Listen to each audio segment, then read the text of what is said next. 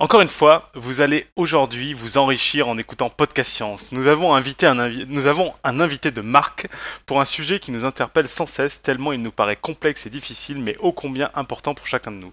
Ce soir, avec Olivier Simar-Cazanova, nous allons parler économie, cette discipline qui fait couler tellement d'encre et qui évolue constamment au fil du temps et des sociétés. Nous sommes le mercredi vingt et un mars de l'an deux mille dix-huit et bienvenue sur Podcast Science, émission trois cent trente-trois.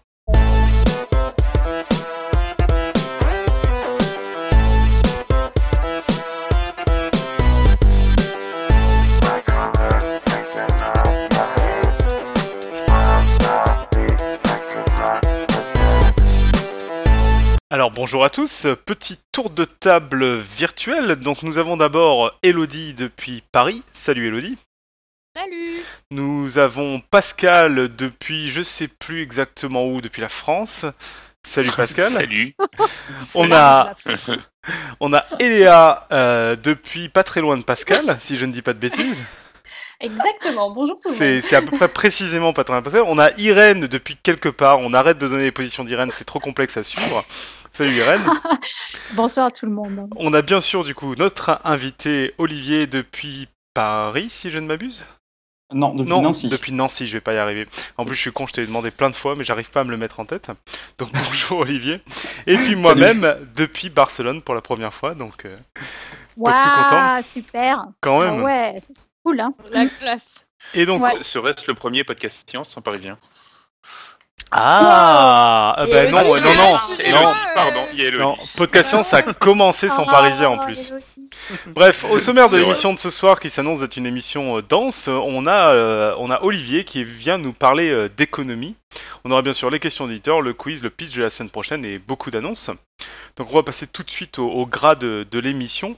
Euh, Olivier, peut-être qu'on peut resituer pourquoi t'es là et comment ça s'est passé, quelle est la genèse un peu de cet épisode ?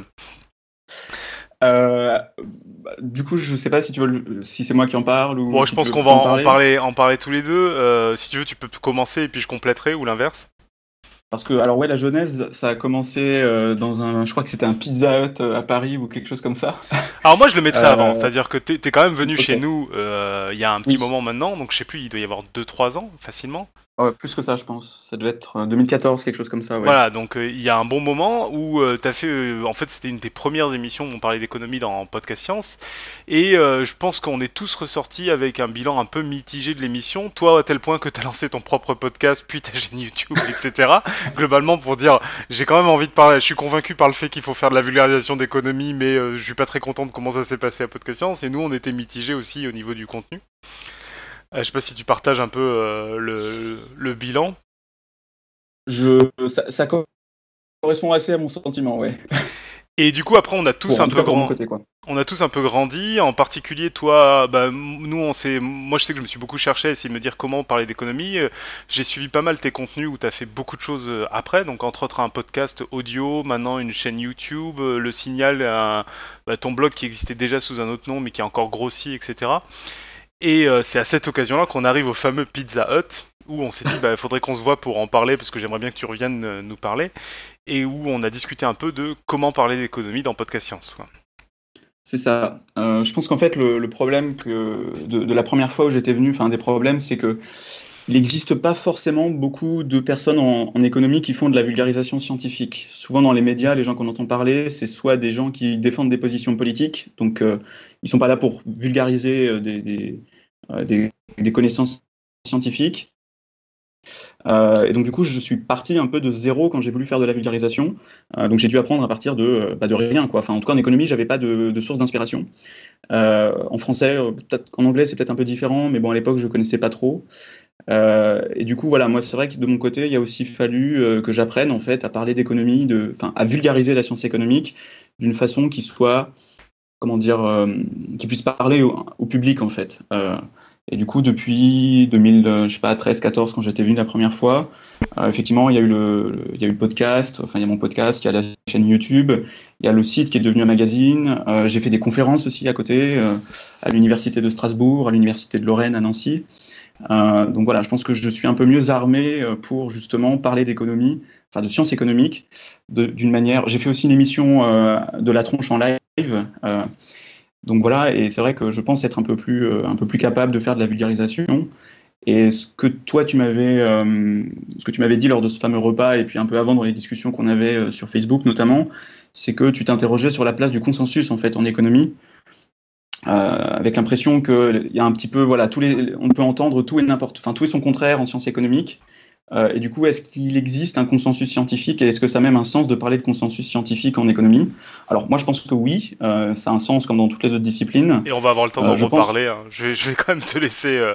Enfin, je, je ouais, te coupe voilà. parce qu'on va, on va avoir le temps d'étaler le sujet de consensus. Là, ça fait be- beaucoup de sujets, mais voilà, oui, je pense que tu as bien introduit. En gros, euh, nous de notre côté, il y avait un peu ce côté d'avoir l'impression que, bah, de toute façon, t'étais, t'étais en effet plus jeune aussi à l'époque, de dire tu nous avais présenté un point de vue de l'économie et qu'on n'était pas à même de présenter une version un peu objective. Objectif scientifique. Et c'est vrai qu'au fil des discussions, moi je me suis rendu compte que le point d'entrée du consensus était intéressant de se dire, bah, si c'est une science, il doit quand même y avoir des vérités qui ont été établies, des consensus, c'est-à-dire une majorité d'économistes qui sont d'accord, qui est une... en effet, moi, quelque chose, quand je t'ai posé la question, je pensais que tu allais me dire, non, ça n'existe pas et tout, et tu me dis, bien sûr que ça existe, et tu as pu me donner des exemples. Et, euh, et en effet, moi je me suis dit, c'est un point d'entrée qui est intéressant parce qu'on n'a pas l'habitude de parler de l'économie comme ça, de dire tout le monde est d'accord là-dessus. C'est pas, c'est comme la théorie de l'évolution, comme plein de sujets, où de dire non, maintenant il y a un consensus, il y a plus de gens qui, qui débattent, qui ne sont pas d'accord avec ce sujet, ou alors une, une extrême minorité qui, qui du coup sont des pseudo-scientifiques. Et, euh, et donc en effet, c'est pour ça qu'on s'est dit, bah, on va planifier une émission où on va pouvoir essayer de présenter euh, bah, l'économie sous un angle peut-être plus classique pour le podcast et moins classique pour l'économie euh, tel que vous pouvez en entendre parler, euh, donc là je parle aux auditeurs, qui est qu'on va peut-être moins parler d'économie très contemporaine, de euh, le, la, la crise économique, et cetera, mais peut-être plus de résultats scientifiques de l'économie, c'est-à-dire de choses établies où il n'y a plus vraiment débat entre économistes, scientif- entre scientifiques sur ce sujet, quoi. Ça te va comme euh, présentation ? ça, ça me paraît tout à fait correct. Enfin, en tout cas, ça correspond à la manière dont j'ai euh, préparé cette émission et également plus généralement à ce que j'essaie de faire en fait avec euh, le Signal Économie, donc euh, qui regroupe en fait euh, tous mes, toutes mes activités de vulgarisation en économie. Euh, c'est vraiment de faire, enfin, d'utiliser, euh, d'avoir une approche de vulgarisation scientifique appliquée à l'économie et pas de euh, de forcément euh, toujours vouloir expliquer euh, la dernière réforme qui va être mise en place par le gouvernement, euh, euh, voilà, de, de, de, de, comment dire, de prendre un peu de recul par rapport à l'actualité. Euh, j'en parle un peu évidemment parce qu'il faut un petit peu, voilà, enfin euh, c'est quand même des sujets qui parfois sont importants, euh, mais aussi de s'interroger sur pourquoi est-ce que les économistes, par exemple, sont euh, quasiment, enfin pensent, il y a un vrai consensus, par exemple, pour dire que euh, le commerce international profite aux pays qui s'ouvrent euh, si c'est fait de manière libre. Euh, voilà, c'est un exemple de consensus. Du coup, voilà, pourquoi est-ce que les économistes pensent ça, d'où ça vient, euh, essayer de retracer aussi un peu l'aspect historique euh, de, de, de la recherche en économie. Euh, donc du coup, voilà, ta présentation effectivement correspond à mon état d'esprit, ouais. Ok, super. Bah du coup, pour commencer, euh, comme on a l'habitude dans Podcast Science, on n'aime pas trop le jargon. T'as utilisé un mot de jargon qu'on comprend pas très bien, c'est économie. Donc tu, tu nous proposais de définir justement ce qu'était économie. Alors, effectivement, l'économie. Je pense... euh, c'est un mot de jargon, je sais pas, mais en tout cas, on, on peut euh, ouais, au moins se mettre d'accord sur de quoi on va parler ce soir. Euh, alors, l'économie, c'est euh, d'abord euh, un objet d'étude euh, qui, qu'on définit. Alors, je vous donne les définitions habituelles, hein, les trucs classiques, je vais pas les chercher des auteurs obscurs, hein, c'est vraiment le, le truc qu'on dirait hein, dans un cours d'introduction à l'économie en première année à la fac, hein, vraiment le truc ultra, ultra classique.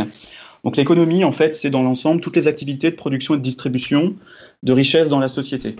D'accord ? Donc production de richesses, c'est, je ne sais pas, dans une usine, un service public, dans une entreprise, n'importe laquelle, dans une école, et cetera.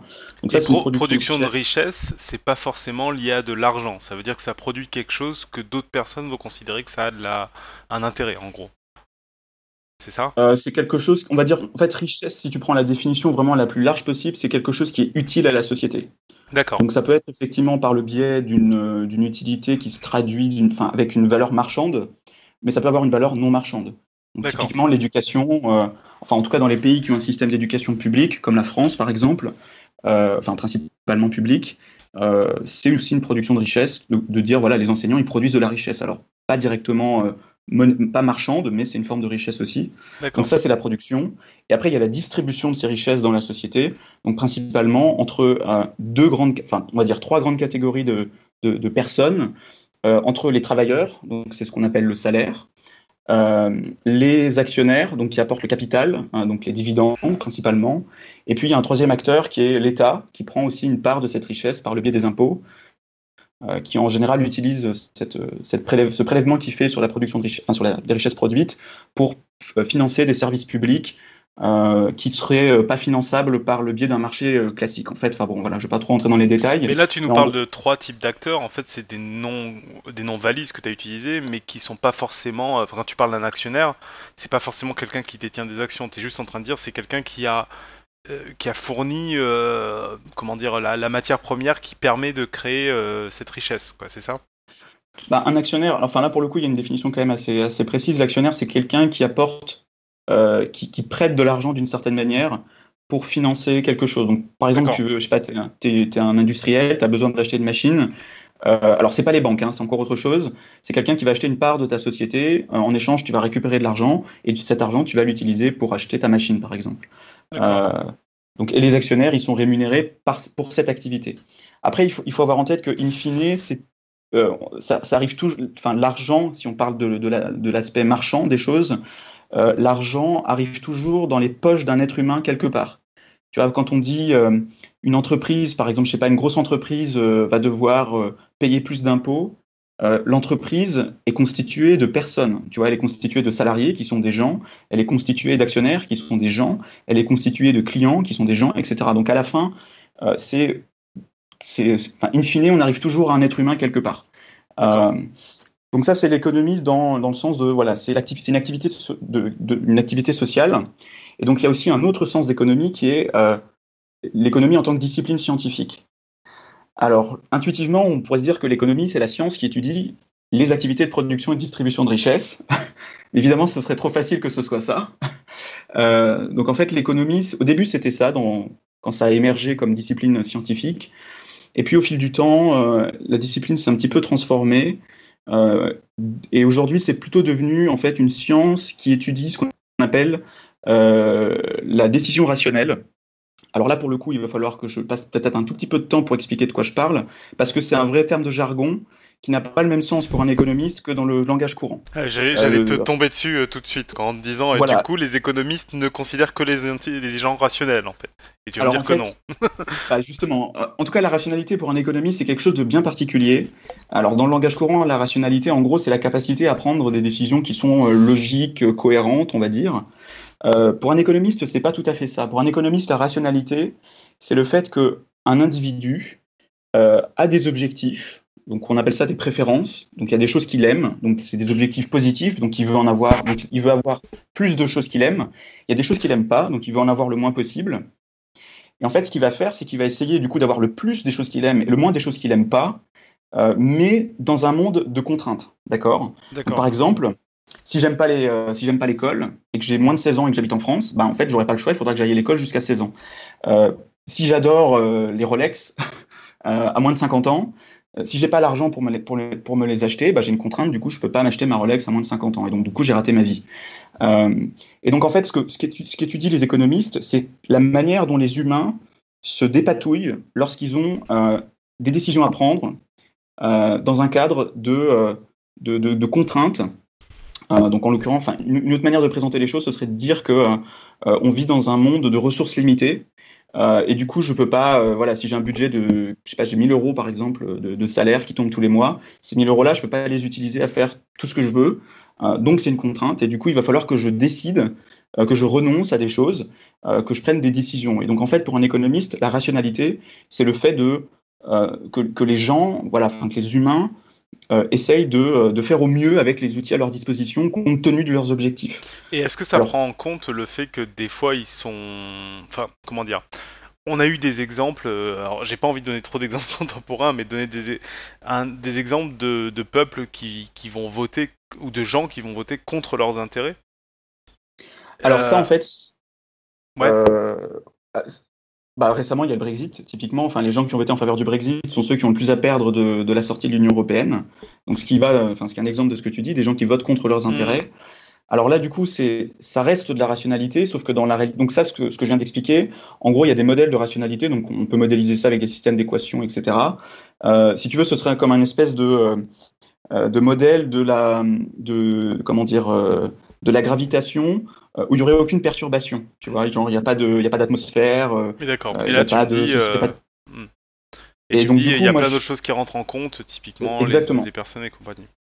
Et du C'est coup, euh, euh, d'accord. Donc en fait, si je reformule un peu votre, la notion de rationalité en économie, c'est un peu de dire, on est capable de prédire comment vont agir les gens, en gros.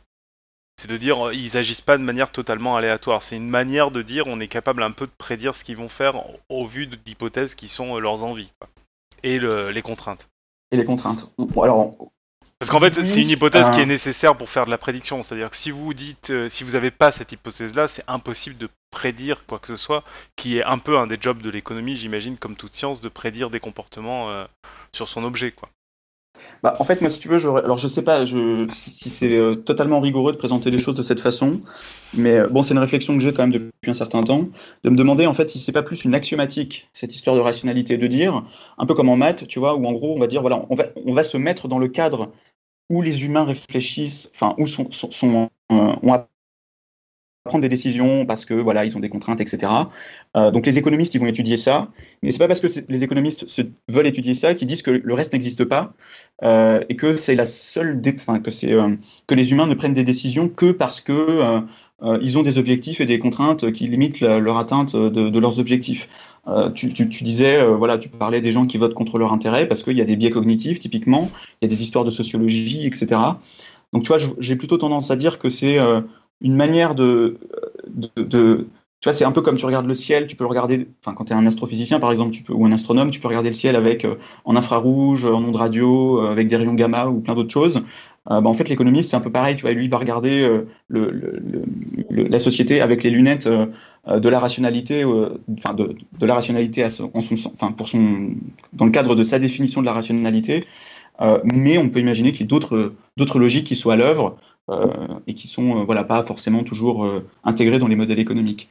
Euh, donc je sais pas si ça répond exactement en fait à, à ce si, que si tu... à peu près. Je pense qu'en plus la, la, la logique axiomatique est intéressante, c'est de dire ok c'est, c'est, c'est une hypothèse de départ et euh, et voilà. Mais par contre ce qui ce qui va derrière ça et qui est étonnant, c'est de dire il y en a pas d'autres en fait. Il y a une sorte de consensus sur cet axiome là. Alors oui, enfin. Alors là, du coup, peut-être qu'on on s'éloigne un peu. On arrive déjà justement, pas forcément, mais en tout cas, c'est un, c'est un sujet de discussion qui, à mon avis, c'est intéressant. Hein, parce que euh, la, la manière de, de, de, d'interpréter, si tu veux, cet axiome, elle a vachement évolué au cours des dernières décennies. Donc, dans les années soixante, euh, tu avais une brochette d'économistes, notamment les théoriciens, parce qu'en fait, on était capable, enfin, je, je simplifie un peu, mais on était capable de faire que de la théorie. On ne pouvait pas trop faire d'expérimentation, pas trop faire de, de tests empiriques, parce qu'on n'avait pas les capacités de calcul, et il n'y avait pas les bases de données, enfin bref. Donc, c'était beaucoup des théoriciens. Et donc là, à l'époque, tu avais des gens qui pouvaient te dire, de manière tout à fait euh, sincère, que euh, non, non, mais en fait, la manière dont les, dont les modèles euh, fonctionnent euh, et ce qu'ils disent euh, sur le, le comportement humain, les gens se comportent vraiment de cette manière-là. Je pense qu'aujourd'hui, en fait, on a, on a une attitude qui est beaucoup plus euh, détachée en se disant, OK, euh, ces modèles de, de rationalité, ils disent des choses, euh, mais c'est en, en fait, c'est un peu comme une espèce de, euh, de langage commun à tous les économistes qui fait qu'un modèle en économie, euh, je sais pas, en économie du travail, il va pouvoir être euh, dans le même cadre théorique global qu'un modèle en économie de l'environnement, par exemple. Euh, même si au final, les discussions, enfin les, les questions de recherche sont très différentes, mais c'est un espèce de, de langage commun entre tous les D'accord. économistes pour qu'on soit sûr de parler un peu tous la même langue. Euh, mais je pense que euh, plus grand monde, enfin j'ai, j'ai pas, enfin ça fait des années que j'ai pas entendu un économiste me dire de manière sérieuse, parce qu'après j'ai des collègues qui peuvent en plaisanter, mais de dire de, de dire de manière sérieuse qu'ils pensent que les modèles de rationalité les plus simples euh, ont une réalité ontologique, tu vois, genre ils expliquent vraiment les comportements humains. C'est, c'est plus un modèle. Dans le sens où c'est une, c'est une simplification, c'est euh, voilà, ouais, une, c'est une simplification de la réalité, quoi. Ok, sur laquelle il, il est pas trop mal de se baser pour après rajouter des complé- les complexités qui expliquent le reste. Exactement. Ok. Euh, je suis un peu tout seul à poser des questions. Les autres, ça va, c'est un peu plus clair sur ce que c'est l'économie. Oui, alors euh, c'est, c'est clair et je trouve ça super intéressant parce que euh, la discussion tourne autour de la rationalité et, et, et ça me fait un petit peu sourire parce que les neurosciences en ce moment montrent de plus en plus qu'il n'y a absolument, absolument rien de rationnel dans ce monde et que le, li- le libre arbitre n'existe pas et que tous les choix que l'on fait euh, sont complètement euh, en dehors de nos pouvoirs de décision. Mais, mais je comprends qu'il faille partir euh, de quelque chose qui soit carré. Donc, et euh, je oui. pense que ce qui est marrant dans ce que tu fais dans ta remarque, euh, Olivier, tu, tu me diras si tu es d'accord, mais j'ai l'impression que le modèle de rationalité dont il vient de parler est justement à, à l'opposé du libre arbitre. Il dit que les gens n'ont pas de libre arbitre, qu'ils agissent selon des contraintes et selon des envies de départ, mais que c'est pas du libre arbitre en fait, du coup c'est prédéterminé. On, on peut modéliser ouais. et prédire. Ouais, c'est ça. En, en fait, le, l'économiste botte un peu en touche quand on... En gros, il dit, voilà, en fait, la, l'origine de ces préférences euh, qui déterminent nos choix, en gros, l'économiste, il dit, c'est pas mon problème. En fait, c'est pas ma, c'est pas ma science qui va répondre à l'origine de ces, de, de, de ces, euh, de ces préférences, oui, d'accord. Euh, ni d'ailleurs des contraintes, en fait. Hein, parce que si oui, il dit, il y a des préférences et des cré- contraintes, mais c'est pas mon sujet, c'est mon hypothèse de départ. C'est ça, c'est, c'est des données, tu vois, c'est un truc qui est là, il faut faire okay. avec, en gros, en tant que, en, dans la recherche. Euh, donc la question du libre arbitre, alors après il y, y a aussi, alors enfin, si, si on fait un poil d'histoire économique, enfin d'histoire de la pensée économique, euh, les premiers économistes modernes, c'est Adam Smith notamment, euh, qui a publié un ouvrage en dix-sept cent soixante-seize euh, qui s'appelle La richesse des nations. Donc l'économie c'est une discipline qui est quand même finalement assez récente aussi, enfin je vais peut-être en, en parler un peu plus. Euh, donc lui, enfin les, les tout premiers économistes modernes, c'est des gens qui étaient aussi des philosophes. Euh, donc plutôt on va dire d'orientation libérale, même si je pense que dire présenter les choses comme ça c'est probablement un, un comment dire un, un enfin tu vois c'est un, un non-sens bah, historique. Faudra en fait, surtout bon, que bref. Tu définisses libéral mais euh... ouais peu importe c'est pas, c'est pas très important. Okay. En fait. euh, mais disons voilà c'était des philosophes, c'était pas forcément des scientifiques, des gens qui voulaient euh, voilà et, et en fait y a, du coup il y a certainement des, des travaux en philosophie économique, donc tu vois des gens qui sont à la fois économistes et philosophes aujourd'hui, qui se sont interrogés sur ces, ces histoires de libre arbitre, euh, dans quelle mesure... Euh, bon, moi, j'en ai jamais entendu parler. Je suis pas un spécialiste de philosophie économique, hein, donc voilà, mmh. c'est peut-être euh, simplement mes connaissances qui sont pas... voilà. Mais euh, je pense que j'ai quand même eu, j'étais quand même relativement plus exposé que la moyenne des économistes à, à, du fait de mon parcours à, à cette histoire de philosophie économique. J'ai pas souvenir de, de, de discussions de cette nature, à part peut-être Hayek, et encore, j'en suis pas certain. Euh, donc voilà, mais c'est vrai que l'économiste s'intéresse. Enfin, pour lui, c'est pas une question qu'il se pose de savoir est-ce qu'on est libre, à, est-ce qu'il y a un libre arbitre ou pas. Okay. En, en revanche, la question de savoir, pardon, je, j'interviens. Euh, oui, je viens d'arriver. Nous vous présentons Robin, du coup. Voilà, Robin, Robin euh, Matheux. Donc euh, voilà. Euh, comment... Voilà. Euh... Un, un compliment pour un économiste, un matheux, c'est. Euh... Ouais, sauf que les matheux vous aiment pas trop parce que vous remplacez tout le vocabulaire des matheux par d'autres juste pour le plaisir, quoi. Mais bon, ça c'est un autre sujet qu'on étalera pas ce soir. C'est non, moi, le, moi le... le plaisir, c'est pour les troller en fait. Ouais, c'est ça.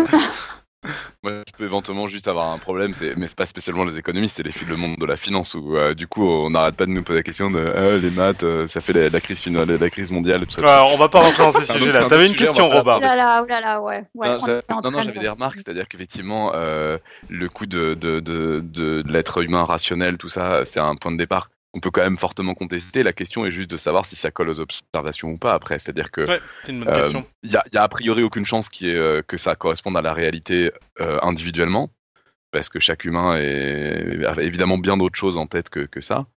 Euh, mais la question c'est est-ce que, est-ce que ça décrit, est-ce que ça colle à non, ce mais en fait, ouais. moi, si, si j'ai bien compris ce que nous idéalisait Olivier, tu, tu vas me dire si je reformule bien, mais... Ça, c'est un des axiomes, et après, il rajoute plein d'autres choses derrière. C'est comme si tu disais aujourd'hui, bon, ok, l'addition, c'est sympa, mais euh, ça colle vachement pas avec certains phénomènes. Et en fait, t'as l'addition qui est la base qui te définit ton arithmétique, et tu rajoutes d'autres propriétés en plus qui vont te définir un modèle vachement plus complexe. Et j'ai l'impression que ce que nous a dit Olivier là, c'est de dire, on a la rationalité qui est vraiment le, l'axiome de base, sur lequel on ajoute énormément d'autres choses, des contraintes, qui font qu'on a un modèle qui est beaucoup plus complexe que des Bien humains sûr. simplement rationnels, quoi. Bien sûr, non, non, mais bien sûr. Oh, et, ouais. on pourrait, je prendrais plutôt comme exemple euh, Galilée, enfin euh, Newton, euh, Newton, Einstein, quoi. Enfin, vraiment, mm. voilà, le, le truc où tu, petit à petit, tu, tu, tu dis quand même que ta, ta, ta truc de base ça fonctionnait pas bien. Mais euh, n'empêche quoi. Et j'ai, j'ai entendu parler moi plusieurs fois de travaux. Alors, est-ce que c'est vraiment des économistes ou pas ? C'est à la frontière entre maths, économie, psychologie. Euh, c'est pas plus psychologie, mais enfin, c'est avec les mêmes outils que les économistes. Et c'est ça qui est intéressant, je trouve, qui sont des, dans, en théorie des jeux. Euh, la théorie des jeux qui est, qui est, qui est un des outils euh, pratiqués euh, par les économistes. Tu m'arrêtes si je... Oui, oui, enfin, je, je l'utilise dans ma thèse, donc je connais ouais, un peu la, voilà. un peu la et, méthodologie, et, ouais. Et donc, euh, voilà, et donc il y a des, des, des choses qui ont été euh, mises en pratique, euh, des, des expériences de pensée, mais qui ont aussi t- été mises en pratique, qui permettent effectivement de vérifier que bah, la rationalité, euh, ça colle vraiment, vraiment pas trop à la réalité, quoi, dans certaines situations en tout cas, avec Alors, notamment c'est... le jeu de l'ultimatum, je sais pas si tu avais prévu d'en ouais, parler. Ouais, ouais. Ah, mais... ben, du coup, bon, je, je, vais, je vais répondre rapidement à, à ce que tu as... tes remarques en fait, parce que j'en, j'en vois plusieurs. Euh, la première sur euh, un peu le projet scientifique dans, de, de, de, de, de, alors de l'économie mais des sciences humaines en général. Tu as dit un truc intéressant, c'est, ou, ou c'était Nicolas, je sais plus, sur le fait qu'on ne s'intéresse pas forcément au comportement individuel. Euh, les, les sciences humaines et sociales, elles s'intéressent à, à, au comportement en moyenne ou en tendance. Tu vois, elles vont, elles vont s'intéresser à, à, à estimer des probabilités.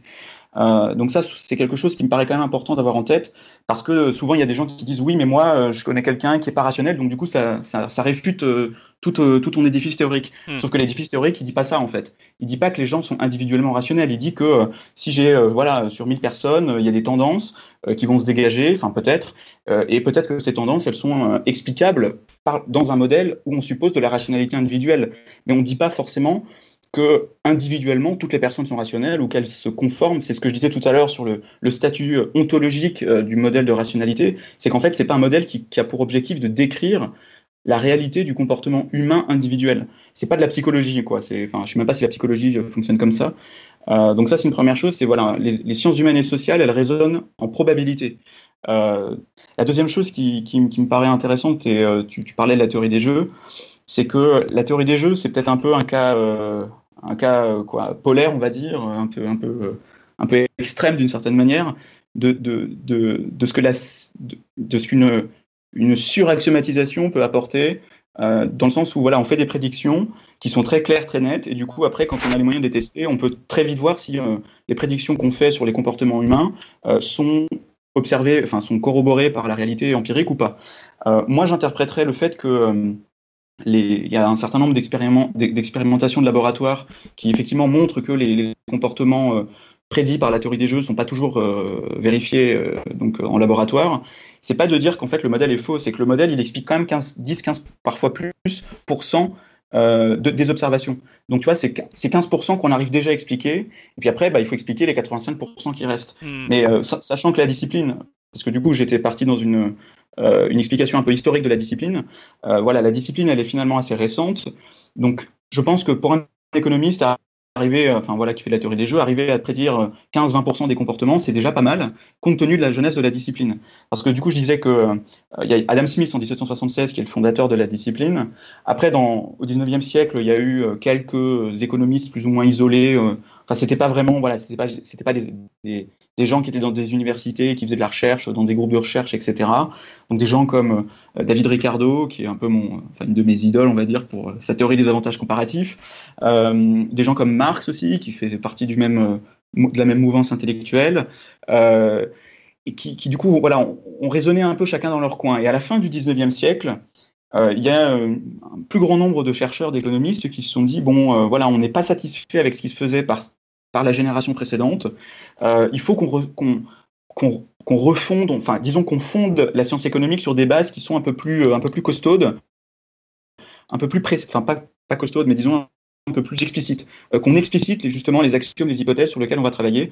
Et c'est à ce moment-là en fait qu'est née justement euh, toutes, toutes ces histoires de rationalité. Alors il aura fallu un peu euh, plusieurs décennies pour que ça s'impose, euh, mais depuis les années trente en gros, enfin voilà à peu près années trente, années cinquante. Euh, et surtout depuis les années, ouais, enfin, ça, ça a commencé à vraiment prendre dans les années euh, dix vingt, dans les années trente, ça a pris un, ça, a, ça s'est accéléré, et dans les années cinquante, c'était fini. C'est cette approche de la, de la discipline qui l'a emporté sur une approche qui était plus historique.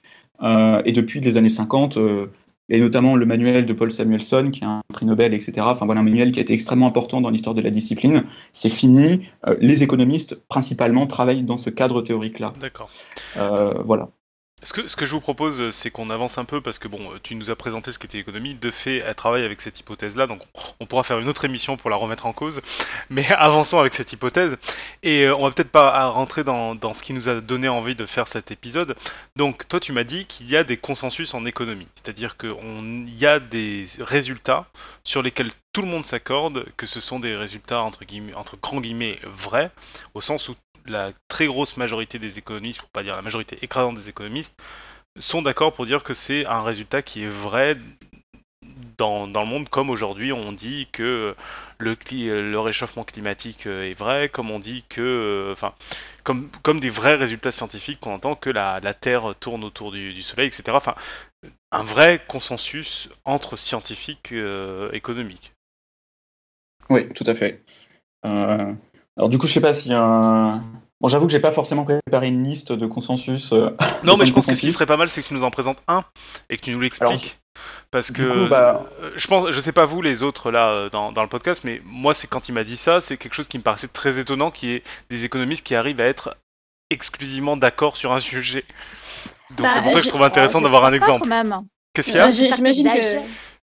Ouais, c'est, c'est comme dans toutes les disciplines, il y a, il y a des points qu'on ne remet plus en question parce que euh, on, a, on a prouvé que c'était comme ça et que ça marche. Ouais, mais voilà. Pour moi, la vision, ouais, mais... que la vision que j'avais des économistes, c'est qu'il y avait des chapelles en fait. C'est-à-dire qu'il euh, y avait vraiment, on n'arrivait pas à mettre d'accord des économistes. Et là, ce que, mmh. euh, ce que justement on va parler, c'est que non, il y a des vrais résultats qu'on peut appeler scientifiques parce que les économistes arrivent à se mettre d'accord.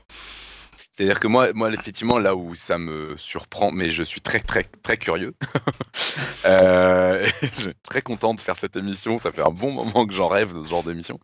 Euh, c'est qu'effectivement, déjà, je vois plusieurs choses. Je vois, je vois euh, un peu comme l'histoire, le fait de dire, en fait, on peut raconter les choses de plein de façons différentes et dire il y a une vérité ou pas. On peut faire de l'histoire... Enfin, l'histoire, je connais probablement un peu moins, moins mal que l'économie. Donc, euh, on peut faire de l'histoire euh, des, des rois, on peut faire de euh, l'histoire euh, des grandes masses, on peut faire de l'histoire individuelle. Et il n'y en a pas une qui est plus juste ou plus, plus, plus, plus fausse. Enfin, c'est juste que ça te raconte des choses différentes.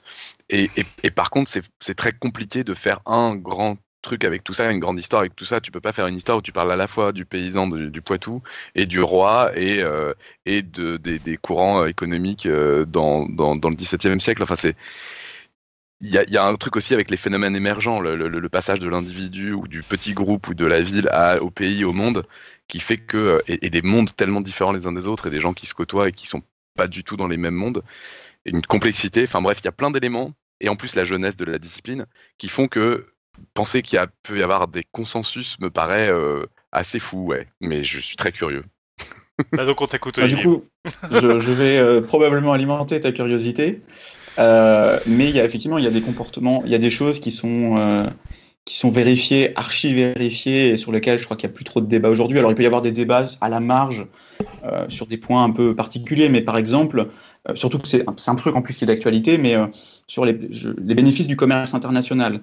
Euh, quand deux pays ouvrent leurs frontières, euh, le, la, enfin, déjà il y a un consensus qui est ultra large pour dire que euh, ça profite. Alors quand c'est fait librement, hein, c'est la petite astérisque. Euh, si un pays force un autre pays à ouvrir ses frontières, c'est pas le résultat ne tient pas. Mais si les deux pays s'ouvrent de manière totalement libre, décident de s'ouvrir librement. Euh, Ce que tu appelles ouvrir ça, librement, c'est qu'il n'y a plus d'implication à la frontière. On peut faire du commerce, on peut, on peut avoir des gens qui se déplacent de l'un côté à l'autre, un peu comme ce qu'on peut avoir avec l'espace Schengen, par exemple. Alors, c'est pas forcément... Enfin, c'est pas J'essaie forcément de retracer les... avec quelque chose d'un peu euh, concret. Oui, mais, oui, mais c'est, c'est, c'est pas forcément les personnes, c'est plus euh, euh, diminuer les barrières à l'échange de, de marchandises et de biens et services. Euh, donc, ça peut être euh, comme... L'Union européenne est une zone de libre-échange, donc à l'intérieur de la zone, il n'y a plus aucune barrière à l'échange, enfin quasiment plus, en tout cas on a fait en sorte de les baisser le plus possible. Après tu as des degrés, hein, tu vois, ça peut être plus ou moins... Euh, plus, le, le, enfin, dire, mais quand tu dis libre, en c'est gros, pas, c'est, c'est, euh, c'est, euh, y a de moins en moins de règles pour les échanges entre deux pays. Bah, en gros, tu passes d'un état où il y a une règle qui a une certaine, euh, tu vois, qui, qui, qui pose une certaine difficulté à l'échange, et puis à un moment donné, tu te mets d'accord avec le pays avec lequel cette règle s'app- s'applique, et tu dis, bah en fait, on va la, on va la, la, l'alléger un peu. Donc là, tu as une situation finale euh, où la, la, la frontière est plus facile à passer. Euh, bon, et ben en fait, ce, euh, ce processus dans le, pendant lequel tu vois le, la, la, les barrières à la, à la frontière se, se baisser un petit peu ou beaucoup, euh, le consensus est de dire que ça créer des richesses dans les deux pays euh, et que c'est un effet total qui est extrêmement positif. Euh, et donc là encore, donc tu ça, parles c'est... d'un résultat statistique, c'est-à-dire que ça n'empêche pas, comme c'est critiqué par exemple dans les accords transatlantiques qui sont en train d'être discutés, ça peut avoir des effets ponctuels négatifs, mais toi tu dis au global, l'effet est positif, c'est ça hein ? C'est ça, au global, l'effet est positif. Et du coup, le consensus s'est un peu affiné depuis, je sais pas, peut-être une dizaine, une quinzaine d'années. Enfin, moi, depuis que je suis étudiant, j'ai toujours entendu ça. Euh, c'est, qui est de dire, en fait, le, la, l'ouverture des frontières. Euh, donc, au global, l'effet global sur le, le, le P I B des deux pays est positif. Euh, mais dans le détail, si on regarde dans les différents pays, il y a des gagnants et il y a des perdants. Et souvent, les perdants, c'est un petit groupe. Donc, en fait, les pertes sont pas forcément importantes au niveau global, mmh. mais elles sont concentrées sur une toute petite partie de la population qui, du coup, s'en prend plein la tronche et qui, en général, a tendance, euh, bah, puisqu'elle per- elle a beaucoup à perdre, à se mobiliser politiquement euh, et donc à obtenir, en fait, des, euh, des, des, euh, comment dire, des politiques qui sont voilà, plutôt protectionnistes euh, parce que euh, quand tu as un petit groupe qui perd beaucoup, c'est plus facile pour lui de se mobiliser que quand tu as un énorme groupe qui gagne individuellement un petit peu. Euh, et donc, il euh, y a des exemples assez, euh, assez, euh, assez comment dire, euh, euh, frappants. Euh, aux États-Unis, alors c'était il y a une dizaine d'années à peu près, euh, l'industrie du sucre euh, s'est battue pour, euh, mettre en, pour que le gouvernement de l'époque, alors c'était George Bush qui était président à l'époque, Euh, mettre en place des, des restrictions à l'échange, justement, donc en gros des, des droits de douane sur le sucre importé euh, probablement du Mexique, enfin des pays voisins. Euh, donc pour sauver, soit dis- enfin, pour sauver les emplois de, de la filière sucrière, donc ça a sauvé des emplois. Euh, dans les faits, hein, c'est ce que on, les éco- enfin il y a des il y a des chercheurs qui ont euh, voilà essayé de, de de regarder statistiquement ce qui s'était passé. Donc ils ont trouvé que oui, ça a sauvé des emplois, mais qu'un emploi sauvé coûtait à peu près cent mille dollars par an euh, au, à l'économie américaine. Euh, donc là, le calcul il est vite fait. Hein. Si tu as un emploi qui est payé quarante mille dollars par an, qui coûte cent mille dollars par an, bah, en fait, la société euh, fait. Enfin, euh, il y a soixante mille dollars de richesse qui disparaissent chaque année. Euh, donc c'est un peu voilà, la société s'est mise d'accord pour dire, bah, ok, on, c'est une perte, euh, mais on est prêt à subventionner ces, euh, ces, ces, ces emplois-là. Euh, dans les faits, c'était un coût de l'ordre de deux ou trois dollars par an par consommateur sur ces augmentations du prix, enfin, qui a vu son, le prix de son sucre augmenter.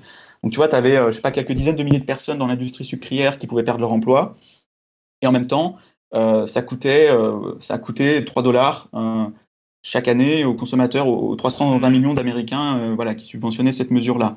Donc après, je dis pas que c'est bien ou que c'est pas bien. Je me prononce pas sur le truc. Oui, oui, c'est ça. C'est... En fait, ce, truc, qui, hein. ce qui est hyper intéressant, ce que tu nous racontes sur ce résultat-là, c'est qu'on a bien un résultat global qui, en gros, euh, on ouvre les frontières euh, en mettant du, le, du libre-échange. Ça améliore la situation globale et on a des, un résultat particulier qui dit que par contre il y aura un petit groupe qui du coup est moins important au global parce que le global est bon, pour lequel ça va être assez désastreux. Et c'est là où, c'est comme ça. Tu disais, il n'y a pas de, il n'y a pas de décision politique derrière parce que ce petit groupe sur lequel ça va être désastreux peut suffire au fait que bah, le groupe global, les populations des pays considèrent que c'est une mauvaise chose. C'est-à-dire que là, il y a pas de dé- c'est une décision euh, purement politique. On peut considérer que le petit groupe qui souffre est, euh, est essentiel pour le pays et du coup de défendre un protectionnisme. C'est, c'est autre chose, c'est un autre sujet. On est dans de la politique et pas de l'économie, quoi. C'est ça. C'est ça. Et du coup, l'économiste, lui, ce qu'il peut faire dans, dans ce genre de débat, c'est d'arriver justement avec des analyses euh, un peu, voilà, qui sont costaudes d'un point de vue scientifique, en disant bon bah voilà, si vous faites ça, ça va faire savoir tels effets. Si vous faites pas ça, ça aura tels autres effets, et cetera, et cetera. Euh, mais après le Là, concrètement, enfin, c'est ce que tu l'as dit, hein, il y a des gens qui vont perdre, d'autres qui vont gagner. Euh, comment est-ce que je vais pondérer euh, l'importance relative des deux, quoi. Enfin, tu vois, ça, c'est un avis qui est strictement personnel. Mais ça, c'est euh, justement, si c'est là où on a tendance à un peu mélanger les deux. C'est-à-dire que l'économie est capable de donner des résultats scientifiques, comme tu as dit. Après, l'histoire de la pondération dont tu viens de parler, c'est justement là où se situe le choix politique, en fait. C'est ça. Et en, en théorie, du moins, enfin, en théorie, on va dire, euh, la, la, la science économique essaye le plus possible d'expurger euh, l'influence de l'idéologie euh, individuelle du chercheur sur ses résultats de recherche. Alors ça, c'est en théorie, parce que dans les faits, euh, c'est un article que je vais, euh, que je vais, j'ai en préparation sur euh, sur le magazine, euh, de, enfin voilà, des chercheurs qui ont montré que justement sur des points, enfin sur des sur des euh, euh, comment dire, sur des sur des questions de recherche qui ont des influences de politique publique. Euh, donc, qui, en gros, il y a un clivage gauche-droite, pour être un petit peu, un peu caricaturé. Euh, les chercheurs qui sont actifs politiquement par ailleurs aux États-Unis, parce que c'est sur des données américaines, euh, ont des résultats qui, en général, vont dans le sens de leur idéologie politique. D'accord. Ce qui, du coup, interroge, mais après, voilà, c'est sur, des, c'est sur une question particulière, enfin, très spécifique. Euh, c'est le premier travail que moi j'ai vu qui faisait ça sur la discipline, c'est avec du machine learning, et cetera. Donc, euh, ça, c'est un champ de recherche qui s'ouvre, euh, mais en théorie, en tout cas sur euh, la manière dont les économistes essaient de, de, de, de, faire, de structurer leur discipline, on essaie d'expurger justement les biais euh, individuels du chercheur qui pourraient influencer euh, ces, ces, ces résultats de recherche. Euh, Okay. Vous avez une non, question les autres, parce que j'ai ouais. entendu Robin, je crois. Ouais, ouais, ouais, ouais. J'en ai, j'en ai plein. Je, je, je, putain, J'avais prévu que ce serait intéressant ce soir. Je vais quand même, je vais quand même essayer de te laisser, je vais quand même essayer de te laisser parler, mais euh, alors je pense que ça c'est une déformation de matheux probablement, et que, et que, mais. Tu dis, euh, ils ont fait une évaluation, ça coûte tant, ça aurait coûté tant d'emplois, et cetera. Concrètement, comment on peut affirmer des choses aussi carrées sur des phénomènes aussi complexes et sur des choses qui finalement ne se sont pas faites? Comment on peut faire de l'histoire-fiction? Je veux dire, c'est, c'est, c'est vraiment un truc où euh, on est en train de dire, si on avait baissé, si on avait ouvert les frontières, ça, machin, ça aurait fait tant de pertes d'emplois. Comment, comment on peut être aussi affirmatif? Alors justement, Qu'est-ce je pense que là... Pour, euh, pour être aussi affirmatif. Euh, ouais. Euh, alors justement, c'est, un, c'est une bonne question que tu poses. Euh, bon, là, le, l'étude de cent mille de euh, l'emploi qui coûtait, enfin, ouais, l'emploi sauvé coûtait cent mille dollars. Euh, c'était une étude que j'ai pas réussi à retrouver. Enfin, c'était un cours que j'avais eu il y a quasiment une dizaine d'années, donc j'ai pas, euh, voilà, que j'ai pu. Euh, mais euh, déjà, il y a le fait que c'est des résultats qui sont assez euh, en lien avec, enfin. En général, quand tu fais des études sur le sujet, quand tu as des études publiées sur le sujet, bon, c'est pas trop mon domaine de recherche, donc je vais pas trop m'avancer. Mais si tu veux, les ordres de grandeur me paraissent pas euh, sortir d'un chapeau, quoi. Donc, tu vois, il y a déjà d'autres, des, un certain nombre de travaux qui ont déjà eux-mêmes euh, abouti à des résultats de ce type-là. Alors après, comment est-ce que j'estime l'effet euh, qu'on aurait obtenu s'il n'y avait pas eu la politique? Alors après, ça, ça dépend. Il y a, il y a plein de méthodologies en fait qui existent. Euh, Une que j'ai en tête, alors je pense pas que c'est celle qui avait, été, qui avait été utilisée par le papier euh, que j'ai en voilà que je, enfin le résultat que j'ai cité euh, précédemment, mais il peut arriver. Euh, ça, ça, ça a par exemple été utilisé en, en France euh, sur l'effet des trente-cinq heures, je crois. Euh, sur euh, alors je sais plus l'effet sur quoi, c'est peut-être, peut-être sur le chômage, mais je suis plus certain. En fait, ils ont euh, utilisé le fait que en Alsace et en Moselle, comme il y a une législation qui est un peu différente, euh, les trente-cinq heures so- sont arrivées un petit peu différemment. Donc il y a eu un décalage dans le temps. Donc, en gros, il y avait euh, des entreprises qui étaient... Donc, tu vois, tu as la frontière entre la Moselle et la Meurthe-et-Moselle, par exemple. Euh, donc, la Moselle, elle a sa, les trente-cinq heures euh, avec un certain, euh, un certain moment. Et puis, la Meurthe-et-Moselle, elle a euh, les trente-cinq heures un peu plus tôt. Les entreprises qui sont le long de la frontière entre les deux, les deux départements, on peut se dire qu'elles ne sont pas très différentes, qu'elles partagent des caractéristiques assez proches. Que tu vois, les gens qui habitent, euh, le, qui, qui habitent euh, je sais pas, dans une bande de dix kilomètres, Euh, ils se ressemblent à peu près. Et en fait, ce que tu vas faire, c'est que tu vas utiliser ça comme une expérience naturelle et tu vas comparer l'effet, euh, je sais pas, la, la, la dynamique des entreprises qui ont euh, en Moselle et en Meurthe-et-Moselle, et puis tu vas essayer d'en, d'en conclure des choses sur euh, l'effet des trente-cinq heures sur l'emploi, par exemple. Donc ça, c'était utilisé là. Il euh, y a des choses similaires qui ont été utilisées aux États-Unis sur euh, une augmentation du salaire minimum. Est-ce que, est-ce que le salaire minimum qui augmente, ça fait augmenter le chômage ?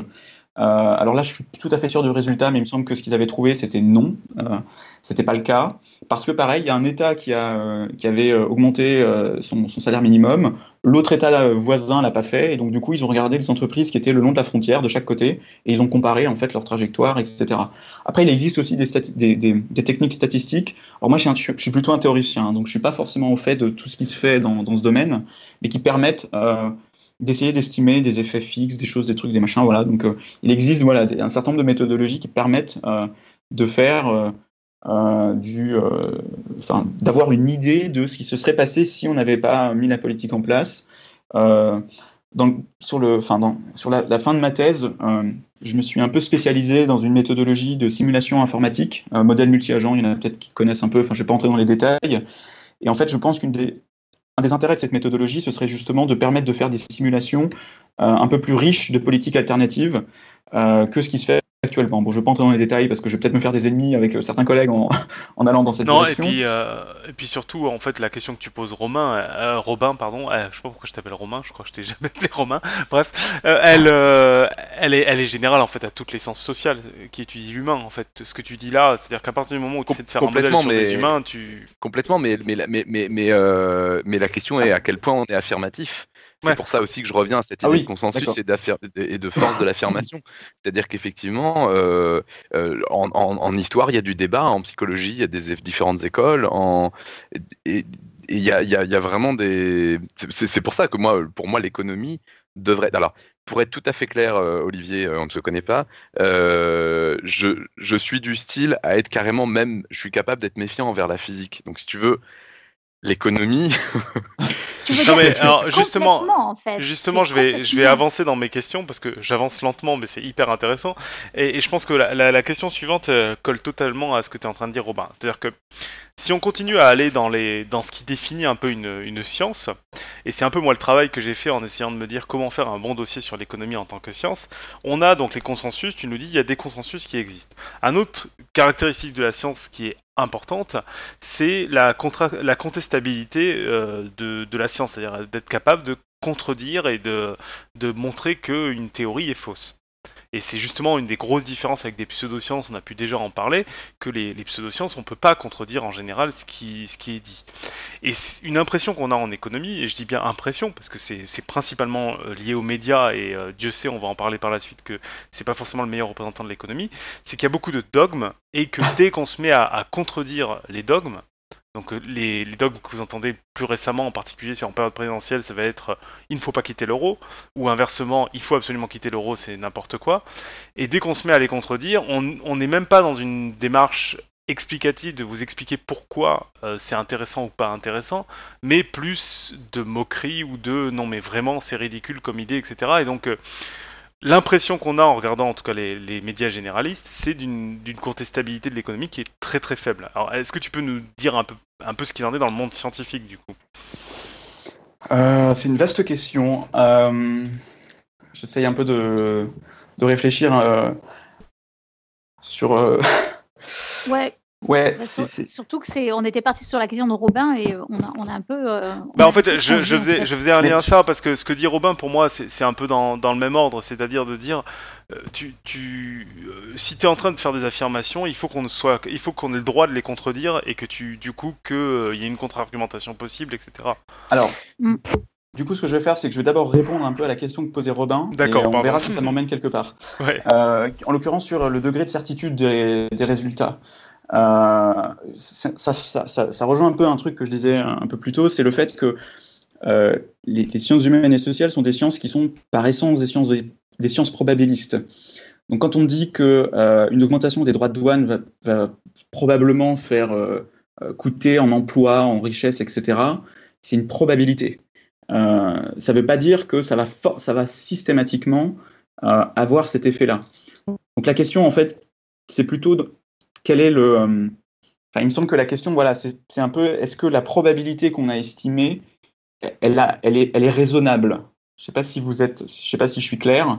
Euh, oui, quel est, gros, quel est le degré de fiabilité, ouais. Voilà, c'est non, ça. En mais... gros, ça revient, ça revient à un truc que je voulais dire, qui est de dire, ton, ton observation là, que tu as faite de part et d'autre de la frontière pour tel ou tel me, type de mesure, euh, de mon point de vue, pour pouvoir commencer à pouvoir s'appuyer dessus, il faut l'avoir fait euh, un énorme nombre de fois dans des situations extrêmement variées pour t'être assuré qu'il n'y a pas un facteur autre que tu n'avais pas vu, quoi.